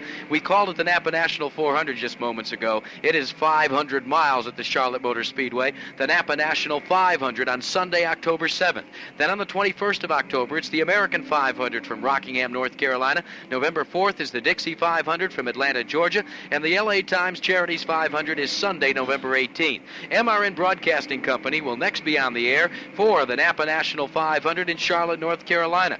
Then we will be back here in Martinsville, Virginia, on the for one of racing's wildest doubleheaders. Martinsville Speedway's 32-year history is expected to all go up in a whale of a great race, a $16,000 well, it's oh, actually close to $100,000. That will be the Cardinal 500. That's a twin bill for the late model sportsman and modifieds, and that will take place on Sunday, October 28th. We will be on the air to bring you all that exciting action. Then on Sunday, November 18th, we'll be back on the air to bring the curtain down on the Winston Cup Grand National Trail. That will be the LA Times 500. So there's three MRN broadcasts remaining. That will be the Napa National 500, the Cardinal 500 here at Martinsville, and the LA Times 500 from Ontario, California. Well, three cars continue to ride in the lead lap here at Martinsville, and Richard Petty's trying to make it four as he continues to chase Buddy Baker around the speedway. He's tried him almost every conceivable way to get around, working him in traffic, down in the inside groove, outside groove, and Baker doing one whale of a job here this afternoon in that wind machine to keep Richard Petty a lap down. So the three cars in the lead lap, it's Baker out front. Neil Bonnett rides in second. Third is Bobby Allison. Then a lap behind is Richard Petty in fourth, and the fifth position right now belongs to Joe Millikan. Sixth is Ricky Rudd in a good run for the Truxmore team here this afternoon. Seventh is Dave Marcis, and we I don't think there's anybody on this pit road or here in the infield or in the grandstand that wouldn't like to see Marcis have a super finish after the bad luck he has had all year. Riding in eighth position is Terry Labonte. Ninth is Martinsville's own Buddy Arrington, and tenth is John Delphus McDuffie, J.D. McDuffie from Sanford, North Carolina. So the leader continues to be Buddy Baker, and right now he's having everything his way this afternoon. Nine caution flags have been displayed to the field this afternoon. To update you a little bit again on Waltrip, in case you might have just tuned in our broadcast, he lost an engine going down into turn number three a moment ago, spun the car. They have changed that engine, put him back in the race. He lost only 29 laps. Now that's unbelievable. The engine change took exactly 11 minutes and 36 seconds, so that would have to be a new record in Winston Cup Grand National competition. Barney, we're going to have to start keeping track of engine changes to see who scores the fastest in the 1979 season. Well, it's almost like they have snap-in engines. Ned Jarrett, back in your day when you were running several years ago, if they had had to change an engine, it would have took what, an hour or a couple of hours? Probably a couple of hours, Barney, because they they uh, uh, was no consideration given to it in those days because. Even though they have more things on the cars nowadays to to put on and take off, they have worked it around to where they they uh, well, for instance, in changing the engine here today, they already had the transmission hooked up to that car, so they didn't have to hook it. It's easier to hook the back of the transmission up to the drive shaft than it is to hook the engine up to the transmission. And they already have headers on it, and they take all of those things into consideration, and it results in being able to do it in a much quicker time. And one of the things that has precipitated so many engine changes in the last three or four years, drivers that would normally drop out and then retire, has been the run for the Winston Cup. It's so valuable monetarily and also in terms of prestige. When Cale Yarborough went for three consecutive driving titles, he changed more than his share of engines with the Junior Johnson team. And now as Darrell Waltrip looks for his Winston Cup Grand National driving title in 1979, they've undergone engine changes as well. At Martinsville, Virginia, it's Buddy Baker right now, still showing the way in the Old Dominion 500. We're coming up on 350 laps here and a couple more turns around the speedway. We pause now for station identification. Baker out front, Neil Bonnett riding second, Bobby Allison is third. Now those three cars are in the lead lap, one lap down. Trailing in fourth place is Richard Petty, as right now he seems to have backed off a little bit as he rides on the bumper of the leader He'd been trying to get his lap back for about 20 or 30 laps, and for the moment he just seems content. Well, he's not going to take any chances with that car because there's still a lot of racing left here at Martinsville. But your runner-up, Neil Bonnett, is. Oh, trouble up in turn number four as Ricky Rudd slides up to the retaining wall. He's blown a right front tire, but he gathers it back in. The field gets by without incident, and Rudd makes his way to the pit road. And there is no caution on the racetrack, so we'll continue under green here. And we were about to say that Neil Bonnett, lately, Barney, seems to be driving a lot harder in the Purolator Mercury.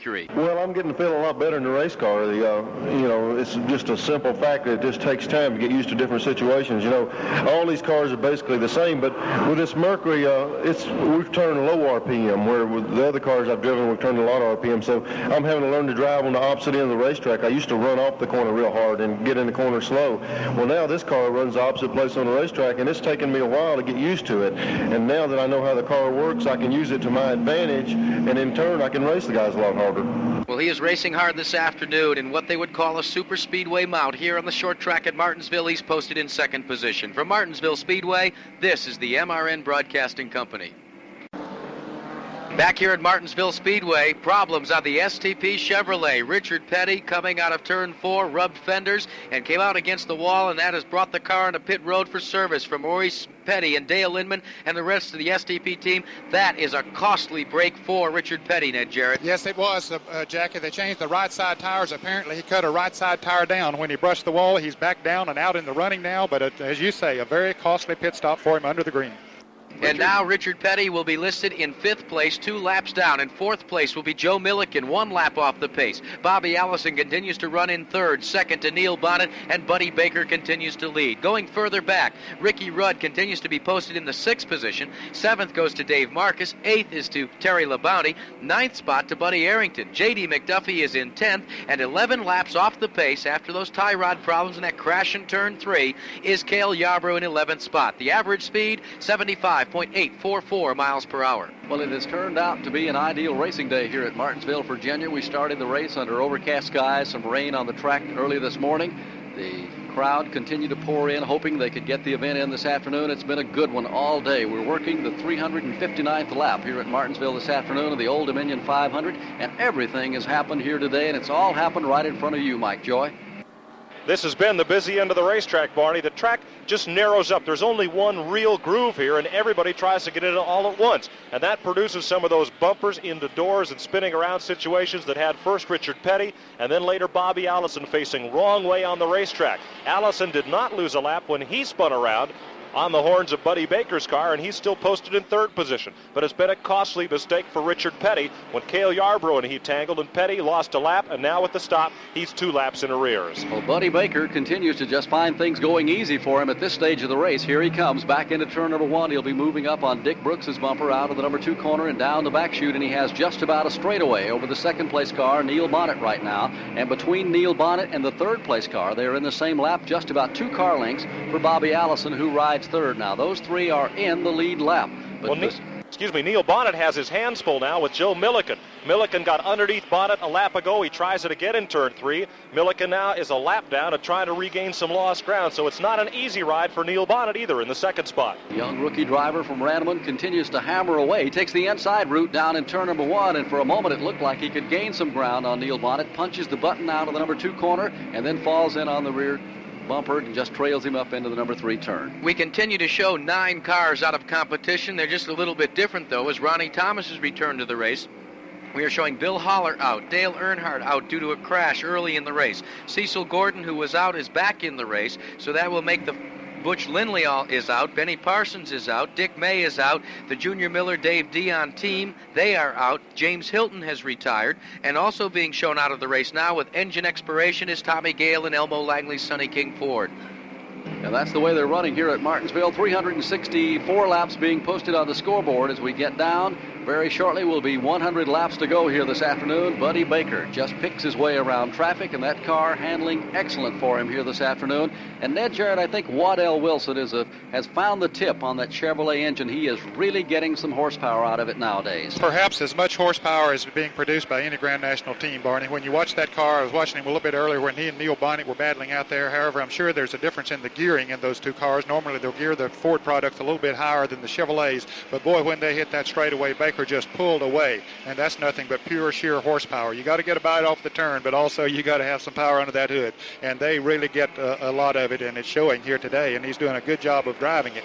You noticed, uh, Barney, since uh, Cale Yarborough and Darrell Waltrip both uh, came back out on the track, they are running good, both of them, but neither of them are up in there battling with anybody else. They know they're way down. There's no point in getting up there and taking any extra chances now. All they can do is ride it out. They can't win this race, so all they can hope to do is ride it out, get in as many laps as they can, and take no chances and uh, get as many points as they can. And Stevie Waltrip, when we were down there talking to Betty Parrott a little bit ago as I walked off, she said, hey, how about telling uh, Darrell's parents and my parents that Darrell is in good spirits, even though he's as far behind as what he is. And he's showing that he's in good spirits out there the way he's driving at Gatorade Chevrolet. Well, he's proved to be one heck of a race driver, and he's kind of tempered a little bit, Jackie Arute, in the last year. Used to things that would upset him, and he would let it bother him all day on the racetrack.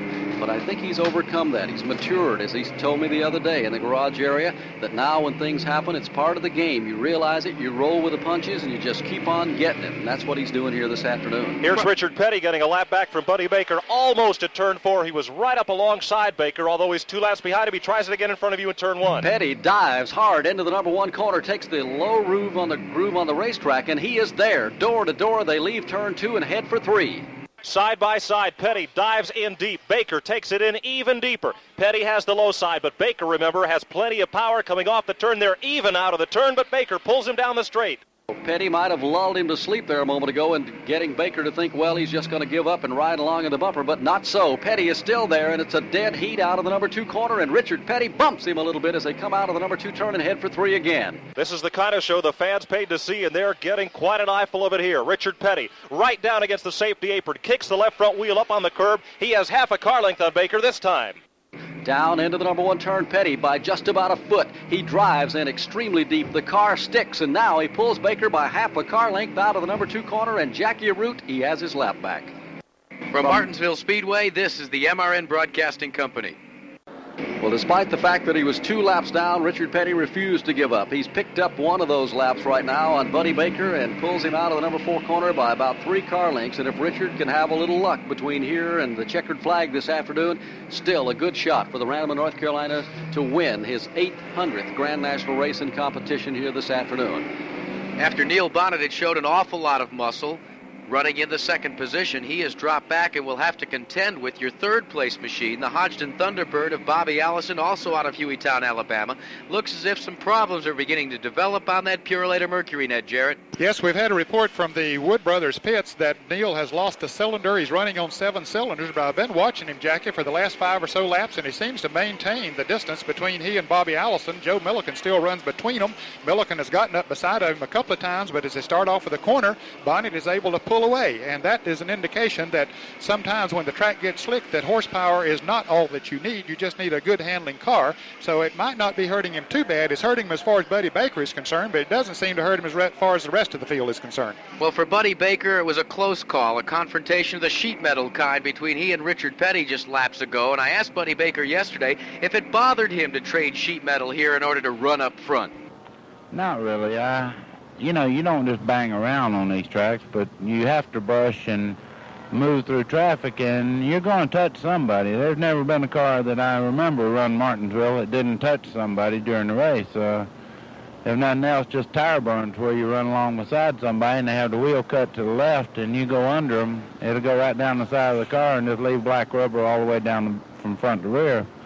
Um, but, you know, as far as just running in there and banging off people, that don't work whether it be uh, Daytona, Talladega, or if we're running a quarter mile, just banging around on people. We don't go in there with that intention and certainly try to, to avoid that because the cars are pretty fragile when you start beating around on them with uh, front bumper and rear bumper. The thoughts of Buddy Baker as he has set sail and now has an 11 and 4 tenths second advantage over Neil Bonnett. Bonnett about to be overhauled by Joe Millikan. That is not for position, but Bonnett now in second position looks in his rearview mirror and sees Bobby Allison, who is in third. Fourth spot, one lap off the pace, is Joe Millikan. In fifth is Richard Petty. He is two laps off the pace the way they're showing on this last rundown. Ricky Rudd is in sixth spot. Seventh spot is Dave Marcis. In eighth position is Terry Labonte. And in ninth spot is Buddy Arrington, while going tenth with 381 laps completed in the Old Dominion 500 is John Delphus, J.D. McDuffie. Trouble up in turns three and four. Let's go to Mike Joy. Neil Bonnett's car is aflame underneath the hood of the Purolator Mercury. Bobby Allison had to spin out to avoid him up in turn number three. Bonnet brings the car down. The NASCAR safety crews are right there, but there were uh, barrels of flame coming from beneath the hood of the Purolator Mercury. Allison got back around and underway, and now the caution flag is displayed. This will be the ninth caution flag of the day here at Martinsville, Virginia. And a moment ago, you heard Jackie and Ned talking about the engine running on seven cylinders that Leonard Wood had said that was the case on the Neil Bonnett car, and apparently it finally let go. Let's go to Ned Jarrett. Yes, they have the hood up on it, and smoke is boiling from underneath the hood, and Neil Bonnett is already out of the car directly in front of us here, so it looks like it's all. We're going to them right now, Barney. We will find out what happened on the Neil Bonnett car, but uh, the car completely engulfed in flames for the moment right in front of Mike Joy up in the groove, and Bobby Allison almost come plowing into it, trying to get Woad heading into that number three corner, spun the car out, and it didn't look like he tagged anybody, Mike. No, I don't think so. He just spun and was able to get back underway. There's no fresh damage on the car as the cars that were following Allison were a bit further back and were able to take evasive action. So this is the ninth caution flag of the day here at Martinsville Speedway this afternoon in the Old Dominion 500. We're under caution right now, and this is going to be a break because pit stops would have been coming up for almost all the drivers very shortly. From Martinsville Speedway, this is the MRN Broadcasting Company. Here at Martinsville Speedway, an epidemic again of yellow fever is on the speedway as we're under the ninth caution flag of the day. Let's go to the pits and Ned Jarrett. We're standing by the Purolator Mercury and uh, Neil Bonnett and Leonard Wood standing here talking. What happened? You went into the turn there, Neil. Ned, the motor had a miss in it for about 100 laps, and you know, as long as it wasn't missing, I could race with Buddy, and then it started missing, and it fell back, and then all of a sudden, right at the end of the back straightaway, it just exploded. I, I think it dropped the valve. And fire come all blew it caught on fire, and the fire come all in the car, but you know, it didn't hurt anything.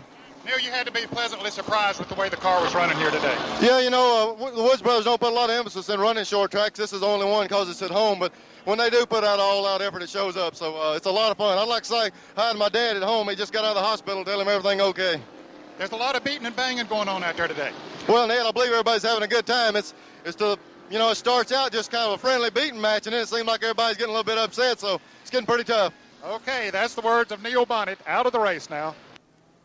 So Neil Bonnett, who made a, a good showing here this afternoon, Jackie Arute, that's the best showing the Woods have made. And in, as we said earlier, in all fairness to Glenn and Leonard, they do not have a short track car as many of the teams do. And they come here and they work day after day and prepare as well as they can. And today they had a chance to win. Indeed, they did, Barney, and they begin well, for the last couple of races, they've begun to show a little more prowess on the short tracks. You know, it's almost like the case of Buddy Baker, where we talked for so many years about the fact that when you come to Martinsville or some of the other short tracks, you have to kind of let Buddy Baker's name drop to the back of the pack.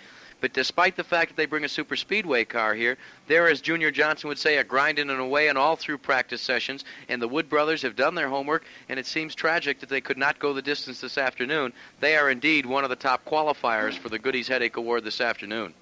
Well, we'll find out who wins that Goodies Headache Award a little bit later today, and we'll also find out what happened in the world of motor racing over the weekend on the Simonized Racing Scoreboard immediately following the conclusion of today's Old Dominion 500. Set the field for you right now. The leader is Buddy Baker, and what an afternoon he has had. Baker paced himself in the early going here today, and one by one, many of the top contenders have had their problems, and Buddy just sit back, took it all in, and when it came his time to take command, he's done a splendid job all day. You know, there's a renewed enthusiasm to Buddy Baker and the way he, well, jumps around on pit road. You know, everybody, David Ift used to call him the Incredible Hulk because he could get fairly emotional about things. But the last three or four races, Buddy Baker's been a little bit more quiet, a little bit more soft spoken. And I asked him yesterday, I said, Do you look for the end of the season? What do you point for as you prepare for 1980 with the Win Incorporated team?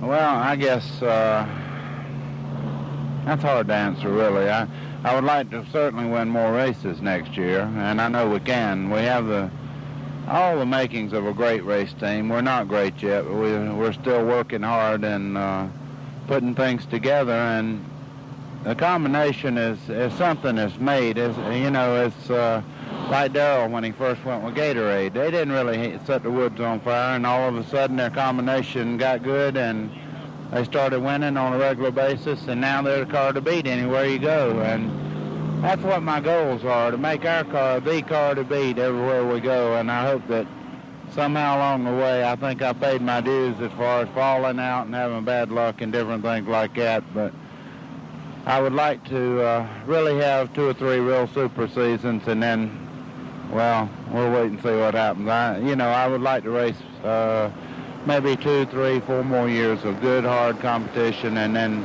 go into some other field of racing.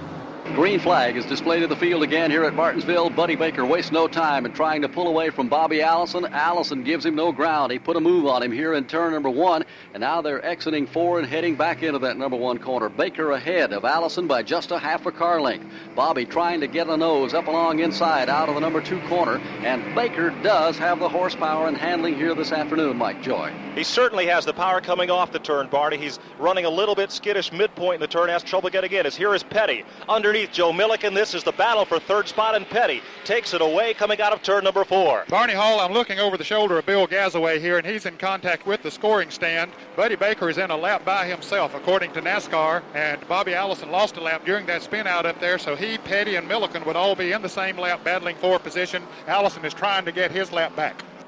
Well, we were about to say that we're going to get Mike Joy to check with Morris Metcalf to see if indeed Bobby Allison lost a lap on that spin out up there when the last caution came out, and that is the case according to Ned Jarrett in the pits right now. So Allison running hard for. Whoa, and he spins out, going out of turn number two. Bobby Allison spins, coming out of the corner looped it all the way around, and it looked like that he got a little bit high, and the groove might have hit some of that loose rubber that's been piling up here in the turn all afternoon. And he just looped the car 360, goes right on down the straightaway almost like a stunt driver. Barney, Let's go to Ned Jarrett. Ricky Rudd also spun around and hit the wall, and so did Dave Marcis. There must have been some oil on that turn between uh, two and three, uh, one and two. Richard Petty almost lost his car. He got it back under control, but these other cars, you see Ricky Rudd directly in front of you now as he gets down away from the banking, so you can see him as he tries to get that car corrected and headed back in the right direction. We were watching the Bobby Allison car and didn't see Ricky Rudd come slamming into the wall, and he sticks it in backwards. And right now, there's heavy damage on the tail end of the Truxmore Industries car as he heads up to Mike Joy. Whatever happened, Barney, it had to be with the Bobby Allison car because Richard Petty, running right between, right behind Allison, almost came to a complete stop. So whatever it was that happened down there, it started with Bobby Allison's T-Bird. Ricky Rudd limps by. A lot of left rear tire is rubbing on some very bent and battered sheet metal on his automobile. Actually, Mike, uh, Richard Petty had almost lost his. He was running in front, no, running right behind Bobby Allison, and at the same time, Allison just went around did that 360. So that turn has got to be very slick. Well, it looked like the car just set sail as Bobby comes flying out of the number two corner. The car had a good bite, and then all of a sudden it went around. So apparently there is some oil or something in this corner. At Martinsville, Virginia, the 10th caution flag of the day came out on lap 397. And what an, an, epidemic of that we have had this afternoon. A lot of the cars taking advantage right now of the caution to duck into the pits. From Martinsville Speedway, this is the MRN Broadcasting Company. Here at Martinsville, Virginia, things happen so quickly all afternoon here at the track in the south end of the speedway. The action has unfolded in the last 50 or 60 laps up until that point. Most of the crashes and spins and blown engines had happened up in front of Mike Joy. And just a moment ago, Bobby Allison, who was heading up into the number two spot, spun going out of the number two corner, and Ned Jarrett reported that there was oil in the turn. Let's go back to Ned. Yes, we've checked with Ray Hill, the competition director for NASCAR Winston Cup competition, and he says that uh, something came out of the car number 52 of Jimmy Means as he went around the track, and now they're in the process of putting the quick dry down all the way around the racetrack. I assume they'll put it a little heavier down there on that second turn where it was so slick uh, where the cars had trouble. We mentioned that Ricky Rudd was one of those cars that had trouble, and that car is really beaten battered. The left front and the left rear, in particular, is really banged up on that car. They've been working on it since he came into the pits. He's lost several laps here during this caution period. Now they're trying to push him off and get the car started again. But Ricky Rudd, who had moved up to the fifth position, is uh, having his problems right now. Well, the Truxmore team had been looking good all afternoon, despite the fact that they had had more than their share of problems. They were running in fifth position, as Ned Jarrett just reported. But the team is getting much stronger, Ricky, lately. Why? Uh, yeah, yeah, especially, you know, since we went to this, uh, we've gotten this new car, and it just seems to be, you know, uh, just kind of a, a, boost up for everybody. The car seems to be doing a little better job than the cars we've run before, and uh, used to we go to a short track and just kind of be anxious to get the short track over with and look forward to the super speedway. And now with this new race car, you know, we can go to the go to the short track and, and uh, feel good about going there and, and, know we have a shot at uh, maybe winning it or either also being awful competitive. Well, they did well in the Capital City 400, and until they had the problems befall them here late in the going in the Old Dominion 500, they were doing well. Short track race remaining next weekend, the Holly Farms 400 in North Wilkesboro, North Carolina, that 5 8 mile facility. So look for the Truxmore Industries team to run well there. There should be some record speeds over there because they have resurfaced that track. Junior Johnson and Cale Yarborough took the Busch cars up there and ran some tests on it a little bit earlier. And a couple of weekends ago, when the Grand Nationals were at Richmond, Virginia, the Modifieds and Sportsmen went up there, and both divisions qualified at over 115 miles an hour. Well, new pavement in North Wilkesboro, and there is new pavement as well, at least in some of the critical turns at the Charlotte Motor Speedway, where on Sunday, October 7th, they'll drop the green flag for the Napa National 500. The American 500 from Rockingham, North Carolina, will take the green flag on Sunday, October 21st. Then it's the Dixie 500 in Atlanta, Georgia, that mile and a half facility. That will be Sunday, November 4th. That will be the final East Coast appearance for the Winston Cup Grand National Division. And then on Sunday, November 18th, join MRN Broadcasting Company with the rest of the Winston Cup Grand National Division as we bring the curtain down on the motorsports season Sunday, November 18th. 18th with the running of the LA Times Charities 500 at the Ontario Motor Speedway. And Barney, the way things are going, we probably won't know who the Winston Cup Grand National Champion is until they tabulate all of the points after that LA Times 500. Well, that's the kind of season they predicted even the beginning of the year this year on the 1979 Winston Cup Tour, and it looks like it indeed will be true as we go into Ontario, California for the final race of the year. And it looks like that battle for the Rookie of the Year honors is going to go right down to the wire. Again, we'll remind some of the folks who have tuned in a little bit late on our broadcast this afternoon. Dale Earnhardt crashed again here this afternoon on lap 67. Something broke on the car, and he hit the wall coming out of turn number two, and he is going to lose some more points probably today and give Joe Millikan a break. So his misfortune will become Millikan's good luck at Martinsville this afternoon. Cale Yarborough, 11 laps behind a moment ago on the latest rundown. Waltrip blew an engine going up into turn number three about midway through the race today. They changed that engine in just a little over 11 minutes. That's right an engine change on the Gatorade car in about 11 and a half minutes. He is back on the track, and the latest report we had, about 29 laps behind. You talk about Cale Yarborough, an unprecedented three consecutive Winston Cup Grand National driving titles, and then this year it's not been that great for Cale Yarborough, Junior Johnson, and the Busch Beer people. But don't forget, Cale Yarborough was so strong in his Winston Cup Grand National career, and then forsake, forsook it, went to United States Auto Club IndyCar type competition with Gene White, and he had some real hard times there and had to come back and start at the bottom of the ladder once again. And not until he teamed up with Junior Johnson did he experience good times again on Winston Cup Grand National Division. And I asked him yesterday, I said, because of the fact that you've had the good times and such terribly bad times, has it been easier for you to stomach the 1979 season? I think it does. I think you hit it on the head. I've had good times and bad times, and uh, you know I realize that there are going to be some bad times, and it just uh, the bad ones make me appreciate the good ones. Here at Martinsville Speedway, 404 laps are complete as we go into the final 100 laps of the Old Dominion 500, and this is the 10th caution flag of the day. And right now, it's Buddy Baker out front, all by himself, and if he can make it stick together, Buddy Baker will win his first race here at Martinsville. Bobby Allison has never won here, neither has Buddy Baker. Richard Petty, 15 time winner at Martinsville. He's had his share of problems. He continues to ride in second position right now as we're under caution. Let's give a call to Dave Marcis in the Shoney's Restaurant, Hudson Chevrolet Monte Carlo. He's broken into the scoreboard for the first time in so very long. He's now being posted in the fifth position. He's several laps off the pace, but it's good to see Dave Marcis from nearby North Carolina running so well. There's a driver that's had more than his share of problems right from the outset of the 1979 season. Jackie, there's some interesting strategy coming up here. If Richard Petty elects to go to the inside on the restart with the lapped cars, Buddy Baker, the last time this happened, stayed up so close to the pace car that Petty couldn't get near him and take his lap away. But this time, the pace car is well out ahead of the field as they come to turn three and get back to racing. Baker is already hard on the throttle into turn three, and immediately they go to single file out of turn four. Baker with Petty on the inside and Bobby Allison right behind him. Richard Petty trying to get underneath Buddy Baker as they go back to green here at Martinsville, down to the inside. Petty has taken that route all afternoon. He's there. Richard Petty pulls up alongside Buddy Baker and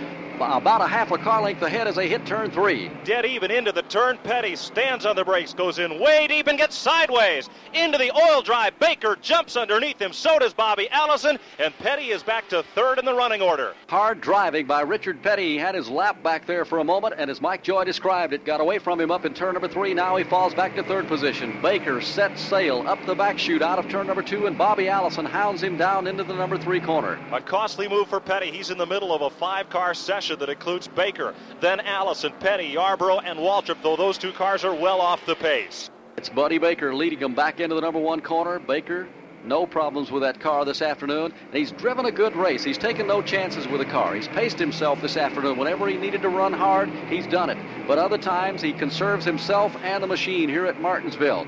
And Baker is one of the drivers that we've talked to that he will be the first to admit he is a little bit hard on brakes. And Ned Jarrett, as we get down to this final 100 laps, those brakes become the difference in winning and losing. Yes, they do. In fact, many times we've seen the winner prevail because he had conserved his brake during the race. And I believe Baker has done that this afternoon, Barney. He's run hard all day, but still, uh, I believe that he's conserved those brakes because the car is still handling very well for him, and uh, he seems to be able to move around in the traffic very well. And that's the advantage in those last 100 laps if you can move around that traffic, and you got to have brakes to do that. Well, this giant from Charlotte, North Carolina, Buddy Baker leads the Old Dominion 500 by one lap over Bobby Allison in second. Richard Petty is third. Joe Millikan is in the fourth spot.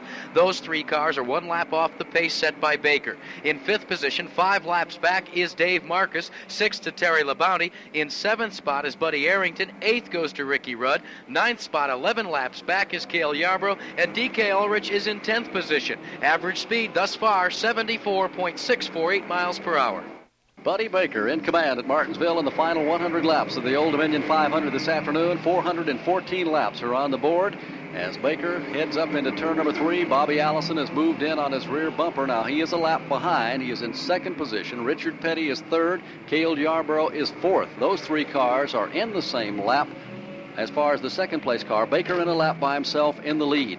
Now Allison's going to work on him a little bit and try and put that Hodgdon T-Bird back in the lap of the leader. As he heads out of turn number two, he puts a little heat on him up in three. Allison is hounding him, and he's handling a lot like Petty, way down on the inside. He gets the nose underneath Baker this time, but still Baker has the power coming off the fourth turn, this time to hold Allison off. Baker's reflexes, his actions this afternoon have been almost perfect. He's driven almost as much in that rear view mirror as he has looking through that front windshield. He's had to the way they put the pressure on him for the last 200 laps here at Martinsville this afternoon. But Allison looks awfully strong in the late stages of this race. And Ned Jarrett, this is not necessarily a Ford product track, is it? No, it's not. As you may heard uh, Neil Bonnett say earlier, they're carrying a little bit more weight on the front end. I'm not sure what the difference is this year since they were permitted to move the engines uh, uh, back a little bit on those cars because of a rule change at the beginning of this year. But uh, still, the Ford products have not fared that well on the short tracks, although Bobby Allison disproved that at Richmond a few weeks ago. But uh, let's we should say maybe on this track in particular. Again, it's Buddy Baker in front. Bobby Allison second, Richard Petty third, and fourth is Cale Yarborough. Baker is in a lap by himself. From Martinsville Speedway, this is the MRN Broadcasting Company. Well, the second mistake I've made today, I just a moment ago said that Cale Yarborough was the fourth place car as we took a commercial break. That is not the case. The fourth place car is Joe Millikan, and fifth right now is Dave Marcis. In sixth is Terry Labonte. In seventh is Ricky Rudd. Eighth position to Buddy Arrington. Ninth spot belongs to Cale Yarborough. In tenth is D.K. Ulrich. In eleventh spot, they're now posting Richard Childress. Harry Gant is twelfth. Baxter Price is in thirteenth position. Jimmy Means being posted in fourteenth. 15th spot is Darrell Waltrip in the DiGard Gatorade Racing Team. They are 29 laps off the pace of the leader. Ronnie Thomas is in 16th. 17th to Roger Hamby in the Kings Inn Daytona Chevrolet. In 18th position is Dick Brooks, and 19th is Frank Warren.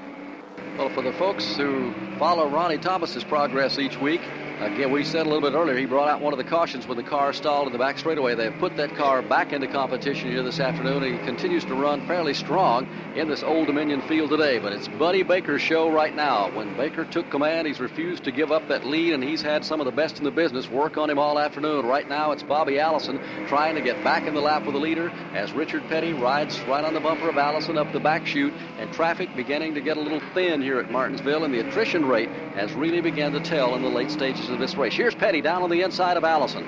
Petty underneath Allison only for an instant as Bobby was up in the higher groove and had a good jump off the turn, but that is quite a battle going on for second spot. Buddy Baker in a lap by himself, and all of a sudden, Allison, who was trying to get his lap back on the leader, finds Richard Petty knocking on his door to take over the number two spot. They work turn three. Moving up on the Ronnie Thomas car again, Petty takes the low line and he gets a jump underneath Allison, pulls up to the rear wheel, and then has to come back up in the groove out of turn four. It's single file as Buddy Baker comes to the outside of Ronnie Thomas in the south end of the speedway, looking for the right way around the Stones Cafeteria Monte Carlo. Baker goes to the high side, as does Bobby Allison and Richard Petty as they go to the north end. Single file this time by, lapping Ronnie Thomas. Baker is by, as is Allison. Richard Petty waiting to move around, loses perhaps a car length to Bobby Allison in that exchange. It looks as if Richard Petty runs a tad stronger when he can tuck the wheels down into the concrete. He does it in the south end of the speedway and stuffs his nose to the rear quarter panel of Bobby Allison. That slugfest continues for second position, directly behind your leader, Buddy Baker. They move up and lap by Richard Childress, and again, Petty goes right down to the bottom onto the track apron, but cannot do anything with Allison, who is quick off the corner. 428 laps have gone into the record books this afternoon. As we said, Buddy Baker is on a lap by himself. Then one lap back, and having to hold off the advances of Richard Petty is Bobby Allison in the Hodgdon Thunderbird.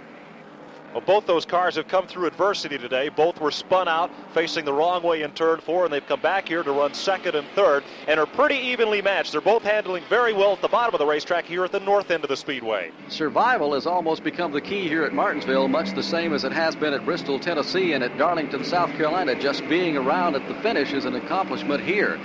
Richard Petty started his 800th Grand National race here today. Here's Petty trying again to duck underneath Allison up in turn number four. Allison says, uh-uh, we're going to keep you back there a while. He's making him work for that real estate. Petty, who started his 800th race here today, and he used to be the terror of the short tracks. It was almost automatic that unless Petty had trouble, he would win. I asked him yesterday why that had changed. He's not winning as much on the short tracks anymore. I guess you just have to say the competition is a lot better now than than uh, than what it used to be on the short track. So I would say that probably the biggest improvement uh, in the competition has come on the short tracks. We always had a lot of competition on the big tracks, but most time when you run the short tracks, you just had one or two people that even knew how to get around the short track. But uh, over a period of time, looks like everybody has really learned a lot. And uh, another thing that's helped was you know people like Darrell and Dale these boys have come in and run nothing, ever run anything but short tracks. Then they got a little idea of, of how to get around the short tracks. So that makes it tougher on me to try to beat them. And, you know, uh, Cale really didn't used to be that good on the short track, and he's come around and learned to drive a short track as good as anybody can. So, you know, I think everybody's just sort of concentrate probably a little bit more on the short tracks than they used to. Plenty of competition here at Martinsville this afternoon with Buddy Baker in command and a lap by himself. Bobby Allison is second. Richard Petty is third. Fourth continues to be Joe Millikan. And in fifth position right now is Dave Marcis. From Martinsville Speedway, this is the MRN Broadcasting Company. Martinsville Speedway, the final 100 laps are coming down here at Martinsville in the Old Dominion 500. 436 are on the board here at the north end of the Speedway. Leader continues to be Buddy Baker, but right now Everybody's watching the battle between Bobby Allison and Richard Petty, and Petty has put on a show here today. It's almost been a one man effort as far as his part out there on the racetrack. He's brought the fans to their feet on a dozen occasions this afternoon as he continues to hound Bobby Allison and Mike Joy in front of you on a lot of the restarts. And in competition, he's put some spectacular moves on. Petty can really dive hard into the turn, and here he goes again, dead even with Allison. Allison will have to give him racing room. Petty has the bottom of the racetrack pinned against the apron. They come up two abreast out of the fourth turn. They hammer on each other a little bit and swap some red, white, and blue and yellow paint as they come out of that corner. Petty hangs it right down to the bottom of the racetrack. Bobby Allison not giving an inch, and Richard just about a half a car length up inside of Allison, heads back to three. Petty tries it again on the inside. Allison comes down, cannot shut him out of the low groove. Allison has the power, but Petty keeps chipping away at it with his superior handling. That's exactly the way we, me and Richard Petty and David Pearson used to do it on the half a mile dirt tracks. That's the way they look like they're driving out there right now. Well, they hang it all out out of turn number two. And Ned, this has to make Baker feel good knowing that Bobby Allison and Richard Petty, as you brought out earlier in the broadcast, are, have to be using up their equipment. Yes, they are, and he's been able to pull away to about a car length lead, which he didn't have that before they started this last round of battle. Heading back into the number one corner, it is Baker riding in front. He's in a lap by himself. Second place continues to belong to Bobby Allison. Third is Richard Petty, and fourth is Joe Millikan. Well, Buddy Baker, Bobby Allison, and Richard Petty driving like they just robbed a bank and are trying to get away as they head up the back chute. Allison now puts a little pressure on the leader, trying to get his lap back up in turn three. If it's as you described, you can't tell the cops from the robbers. Here comes Petty underneath Allison again and almost whales him coming up back up into the groove. Richard Petty sticks it down on the inside on Bobby Allison. That's the quick way around. If you can get the inside groove and you have the horses and handling, you can do it. But he's been there on numerous occasions. Can't do anything with Allison as Bobby shuts the door on him again. It's Baker in front, Allison second, Petty third. From Martinsville Speedway, this is the MRN Broadcasting Company.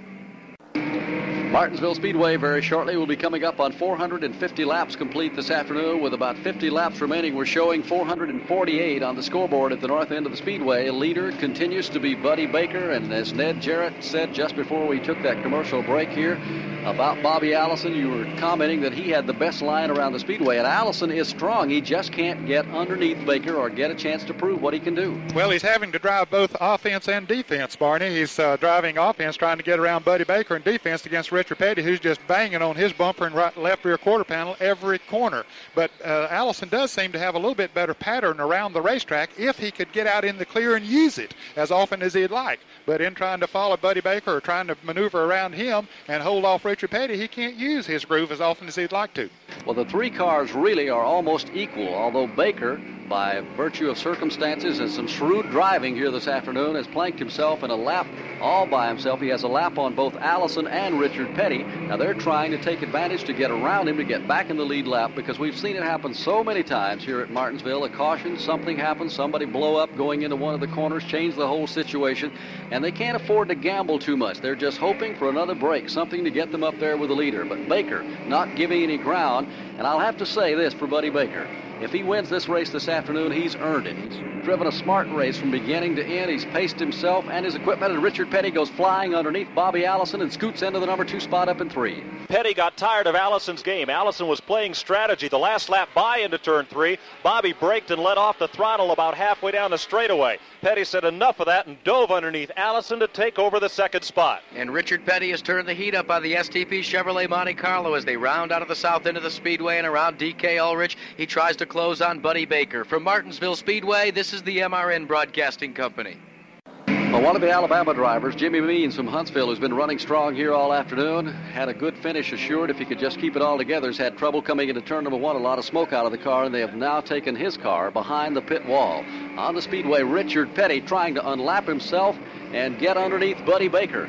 And a moment ago, he scooted underneath Allison, and Petty's beginning to put the heat on Buddy Baker up in turn three. He's there. Petty's got a good shot at it, but they are fast approaching Richard Brooks. It'll overlap Brooks. Petty sticking on the bottom. He's out of the turn and nose ahead of Baker. Dead heat heading for the start finish line. Looks like a drag race as they come back into one. Brooks is still there. Brooks will take the outside groove. Richard Petty's all the way to the bottom of the racetrack. Baker makes him use up every inch of real estate to gain an inch. They head out of turn number two, and they are still door to door.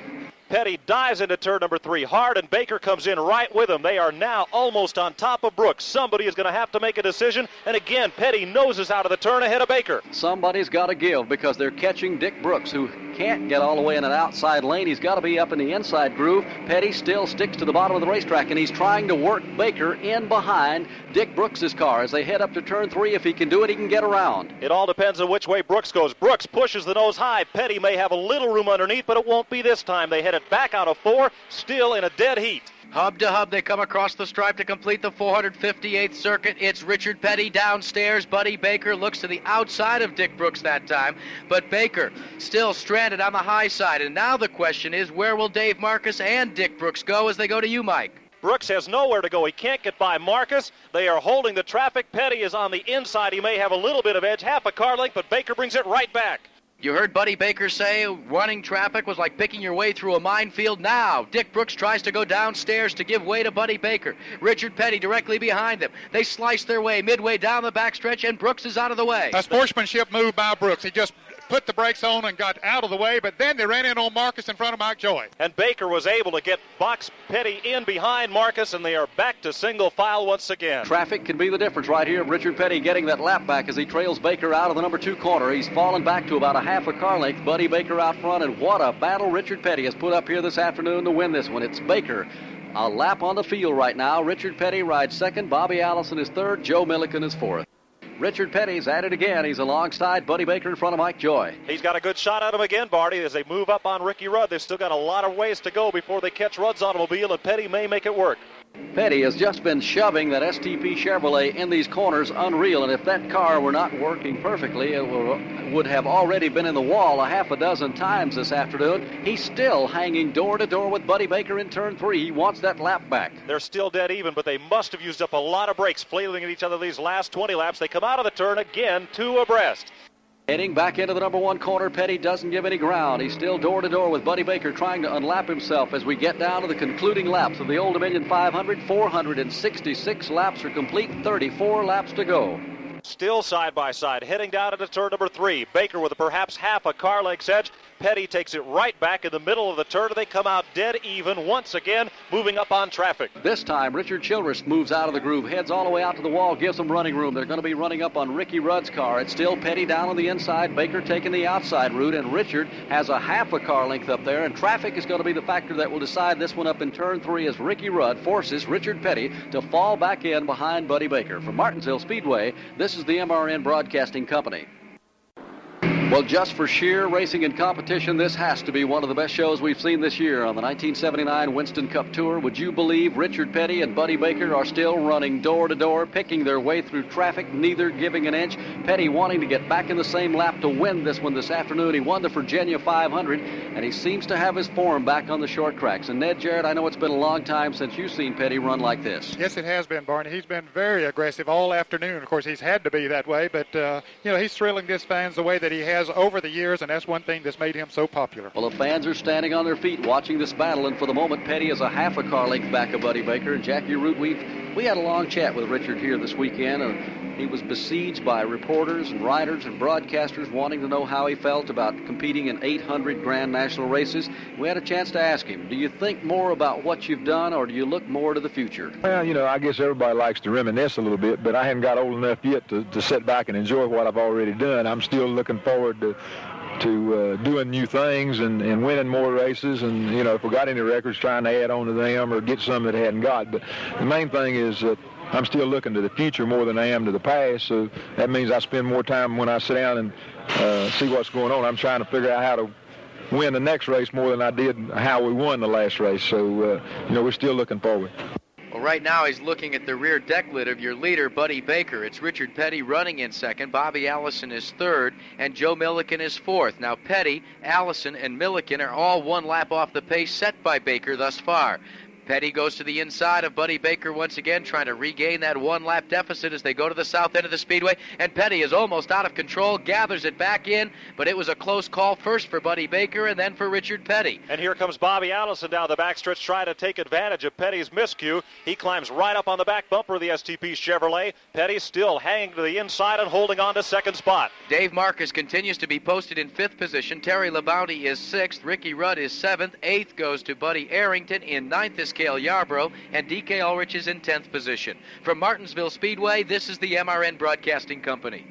The crowd have come to their feet and they applaud Buddy Baker of Charlotte, North Carolina. Less than a lap to go for Buddy Baker as he seeks his first victory in Martinsville, Virginia, and the grandfather clock that's donated by Clay Earles is the trophy. This time he dives low into turn number three, and again, as it has for 500 laps, the car pushes a bit in the turn and comes out, waves to the crowd. Checkered flag for Buddy Baker at Martinsville, Virginia, as he wins the Old Dominion 500. It is Baker's first win ever here at the Speedway.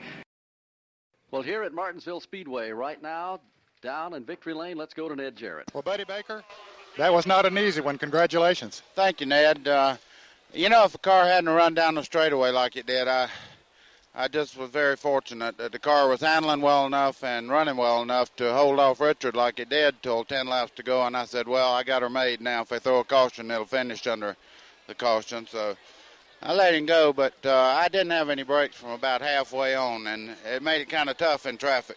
Yeah, but you seemed to handle so well on the outside of him when he was down on the bottom, and it looked like you had a lot of brakes. Well, I was ready, like I say, the car was handling, or I couldn't run it without brakes, and it was running super. Waddell Wilson just did a super job of getting the car ready, and I'd like to thank my boss Harry Ranier for sticking with me. I know we started out on rocky path the first part of this year, but the winning combination's been there all the time. We just have to hit it and make it work every week. Well, Harry Ranier is standing here uh, with a smile on his face, and uh, justly so. Buddy, you didn't wasn't able to relax not one time during the afternoon. You had to drive it every turn. You couldn't uh, break your concentration. Ned, I think you've known me over my 20-year career, and I don't think you've ever saw me get the coast any. When they're two or three laps down, they race me just like you're trying to take the lead. Well, congratulations on a fine win. Right, thank you. Colleen, I know you're proud of it. Oh, definitely. Of course, Colleen is uh, is Buddy's uh, wife, and she's right here with him in Victory Lane. Was looking around to to say a word with Waddell Wilson. Waddell, congratulations on a super run here. You had that engine performing to perf- to perfection, and you had the car handling awful well too. Well, Ned, I thank you very much. You know, I contribute to win to all the crew. We have a great group of guys, one of the best group I've ever worked with. And I just thank God for granting us this win today, you know. And I want to thank the boys back the shop for all the work they put into this, which is important as the guys here at the racetrack. Hey, that's Waddell Wilson, the crew chief on that car, the fellow that builds the engine. I'm going to say a word to Harry Ranier. Harry, a smile on your face, and uh, I'm sure you're proud of the whole team. Ned, I think Buddy kind of deserved this one. I think he's due for one, and I think he really worked hard for this one. I think it was, I think he didn't just back into it. I think he, I think he, I think he won the race. Well, Barney Hall said back in the broadcast, if he wins this race, he deserves it. That says it all. Now back to you. Well, as we enter into the fall season of racing, short track racing, Winston Racing style has come to a close at many of the speedways up and down the East Coast. But in North Carolina, there has been some racing action, and our MRN racing correspondent for the Simonized World Racing Scoreboard, Jack Terry, filed this report. Last Sunday at the Hickory Motor Speedway, pole setter Morgan Shepherd, driving the Morgan, uh, driving the Monk Tate prepared Thomas Brothers Olds, captured his first event of the season in Hickory. Trailing Shepherd at the finish of the 150 lap special event was John Saddlemeyer, Bob Presley, Clarence Ogle, Jeff Hall, and 17 year old Lisa Jackson was sixth in only her second late model sportsman start. Saddlemeyer was crowned the 1979 Hickory Speedway track champion for the third year in a row after point leader Tommy Houston blew an engine while leading this event. Hickory's next event will be the Bobby Isaac Memorial 500 Sunday, October 14th. Last night at the Caraway Speedway at Asheboro, Sam Ard held off hard charges from Butch Lindley and Tommy Houston to win his 22nd event of the season, the third annual Caraway 200 National Championship event. Fourth went to Gene Glover, and fifth was track champion Jay Hitchcock. Caraway's final event of the season will be held this coming Saturday, September the 29th, with the running of the Autumn 120 special double doubleheader for the late model sportsmen and modified cars. Also coming up in the Tar Heel State on Saturday, October the 6th, will be the richest late model sportsman event of the season, the World Service Life 300, that has 61 top late model sportsman cars already entered. This is Jack Terry reporting for Simoniz from the Martinsville Speedway. We'll take a look at the finish of the Old Dominion 500 as well as the Race of Champions that's taking place at Pocono International Raceway after this. One of the wildest races in Martinsville Speedway's 32 year history is expected next Saturday here at Martinsville when the track stages a rescheduled $16,985 Autumn 150. That's a 150 lap NASCAR National Championship late model sportsman race.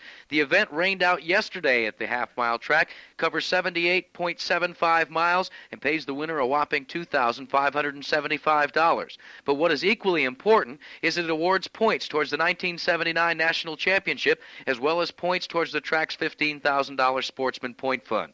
Originally, Speedway president here at Martinsville, H. Clay Earles, had set the starting field at 30 cars, but with some 50 entries signed in yesterday before the rains came, he felt there were just too many good cars to send home, and he has increased the starting field for next Saturday's event to some 40 cars. At the Race of Champions for the Mod Squad, the men that live by the grace of God and 500 horsepower, there are five laps to go in that event. Richie Evans, the national modified driving champion, leads Gary Creddy in second position. Third is Maynard Troyer. Bill Park is fourth, and Gail Barber finishes in fifth position. Should it go down that way with only five laps remaining on that two and a half mile super speedway. The finish here at Martinsville for the Winston Cup Grand National competitors found Buddy Baker besting Richard Petty, who finished in second position. Third spot went to an ailing Bobby Allison. Check that. Went to Joe Millikan in fourth spot was ailing Bobby Allison. He lost two positions on the exchange with just three laps to go in the event. Finishing fifth, a fine run for the Shoney's Restaurant Hudson Chevrolet of Dave Marcis. Ricky Rudd finishes in sixth position. Seventh goes to Buddy Arrington. Eighth belongs to car number eighth position would be Terry Labonte, and in ninth position, they are now posting DK Ulrich. The average speed for the event, well, the time of the race was 3 hours, 29 minutes, and 40 seconds for an average speed of 75.119 miles per hour. The Goody's Headache Award winner, the $250 today goes to Dale Earnhardt, who crashed early in this afternoon's event. And that's it for the $122,000 Old Dominion 500 and the Simonized World Racing scoreboard. Well, Barney, it's got to be a very happy Buddy Baker in Victory Lane, but I think if I were Richard Petty, I'd be smiling from ear to ear as well. You know, it's not been the best of the last three or four years, and then comes 1979, and first the victory, in the Daytona 500, and then the short track victory back here at Martinsville. The muscle being shown at the super speedways like Darlington in the early going in the CRC Rebel 500, and now he shows muscle as well at Dover, Delaware, and comes right back here to Martinsville and reestablishes himself as a short track superstar. Well, it's almost like a rejuvenation of the STP racing team, as right now they're capable of winning anywhere they go. They had a kind of a learning process when they switched over to the Chevrolet, but there's been nothing but smiles on Dale Inman and Wade Thornburg and Richard Petty for the last couple of weeks. The race at Martinsville today, the Old Dominion 500, I'm going to say it's the best one I've ever seen here. Indeed, I think it may very well be in the 32 year history of the track, but it seems like week in and week out when we do these broadcasts, no matter where we are, be it Riverside, California, Dover, Delaware, Martinsville, Virginia, or Charlotte, North Carolina, we keep saying that, echoing it as we get ready to go off the air. But that's the way it's been in 1979, and as we get down to the last three events for the MRN Broadcasting Company, I'm beginning to look excitedly towards the initiation of the 1980 season, the Winston Western 500 in January at Les Richter's facility. Well, something the fans are certainly going to be watching is the battle for the national driving title between Darrell Waltrip and Richard Petty. Petty gained even more ground here today, and as you brought out a moment ago, he cut the lead to just about half. And there are only a handful of races left. The Holly Farms 400 takes the green flag one week from today at North Wilkesboro, North Carolina. MRN Broadcasting will be back on the air for the Napa National 500 at Charlotte, North Carolina on Sunday, October 7th. On October 21st, the Winston Cuppers do it at Rockingham, North Carolina in the American 500. They then move to the Atlanta International Raceway. The one and a half mile facility will host the Dixie 500. MRN Broadcasting will be on the air back here at Martinsville for the October 28th running of what is in my mind, one of the most enjoyable races to cover. The future stars of racing, where the Dale Earnhardts and the Joe Millikans came from, that's the Cardinal 500, a twin bill for late model sportsmen and modified competitors, and they go for close to $100,000 in posted awards here at Clay Earles' facility twice a year, the Dogwood 500, and then the curtain closer for their championship drives, that, of course, the Cardinal 500. That's Sunday, October 28th. We'll be on the air to cover that activity, and then we'll all get back together again on November 18th for the Times 500 for Winston Cup Grand National Division drivers at Ontario Motor Speedway in Ontario, California. Well, again, our congratulations to Buddy Baker and Ned Jarrett, who did a splendid job covering the action in the pits here this afternoon. Mike Joy, who covered the action up in turns three and four. For Jackie Arute, this is Barney Hall saying so long from Martinsville, Virginia. From Martinsville Speedway in Martinsville, Virginia, this has been the MRN Broadcasting Company's coverage of the Old Dominion 500. Brought to you by Busch Beer. Remember, don't just reach for a beer, head for the mountains. By STP, makers of fine automotive products. By Pontiac, creator of Trans Am, we've been building excitement for 53 years. By Gatorade. When you're hot and sweaty, take a tip from Darrell Waltrip. Give your body what it's thirsty for with Gatorade. By Goody's Headache Powder. More people are switching to Goody's because Goody's costs less by Simoniz. Famous Simoniz pre-soft and liquid. Remember, there are shines and there are Simoniz shines. By 2020 Eye Drops, the only eye drops guaranteed to remove redness. And by the King's Inn, with pool, disco, and great entertainment on the ocean in beautiful Daytona Beach, Florida. The King's Inn, Racing's Daytona Beach headquarters. The executive producer of MRN Broadcasting is Jack Arute. Associate producer Mike Joy. Chief engineer Harry Howard. Executive assistant Mindy McCall. Director John McClellan. All personnel are employees of or paid by the MRN Broadcasting Company. Stay tuned to most of these stations for the broadcast of the Napa National 500 NASCAR Winston Cup Grand National Stock Car Race from Charlotte Motor Speedway on Sunday, October 7th. This broadcast was a presentation of the MRN Broadcasting Company, a division of International Speedway Corporation.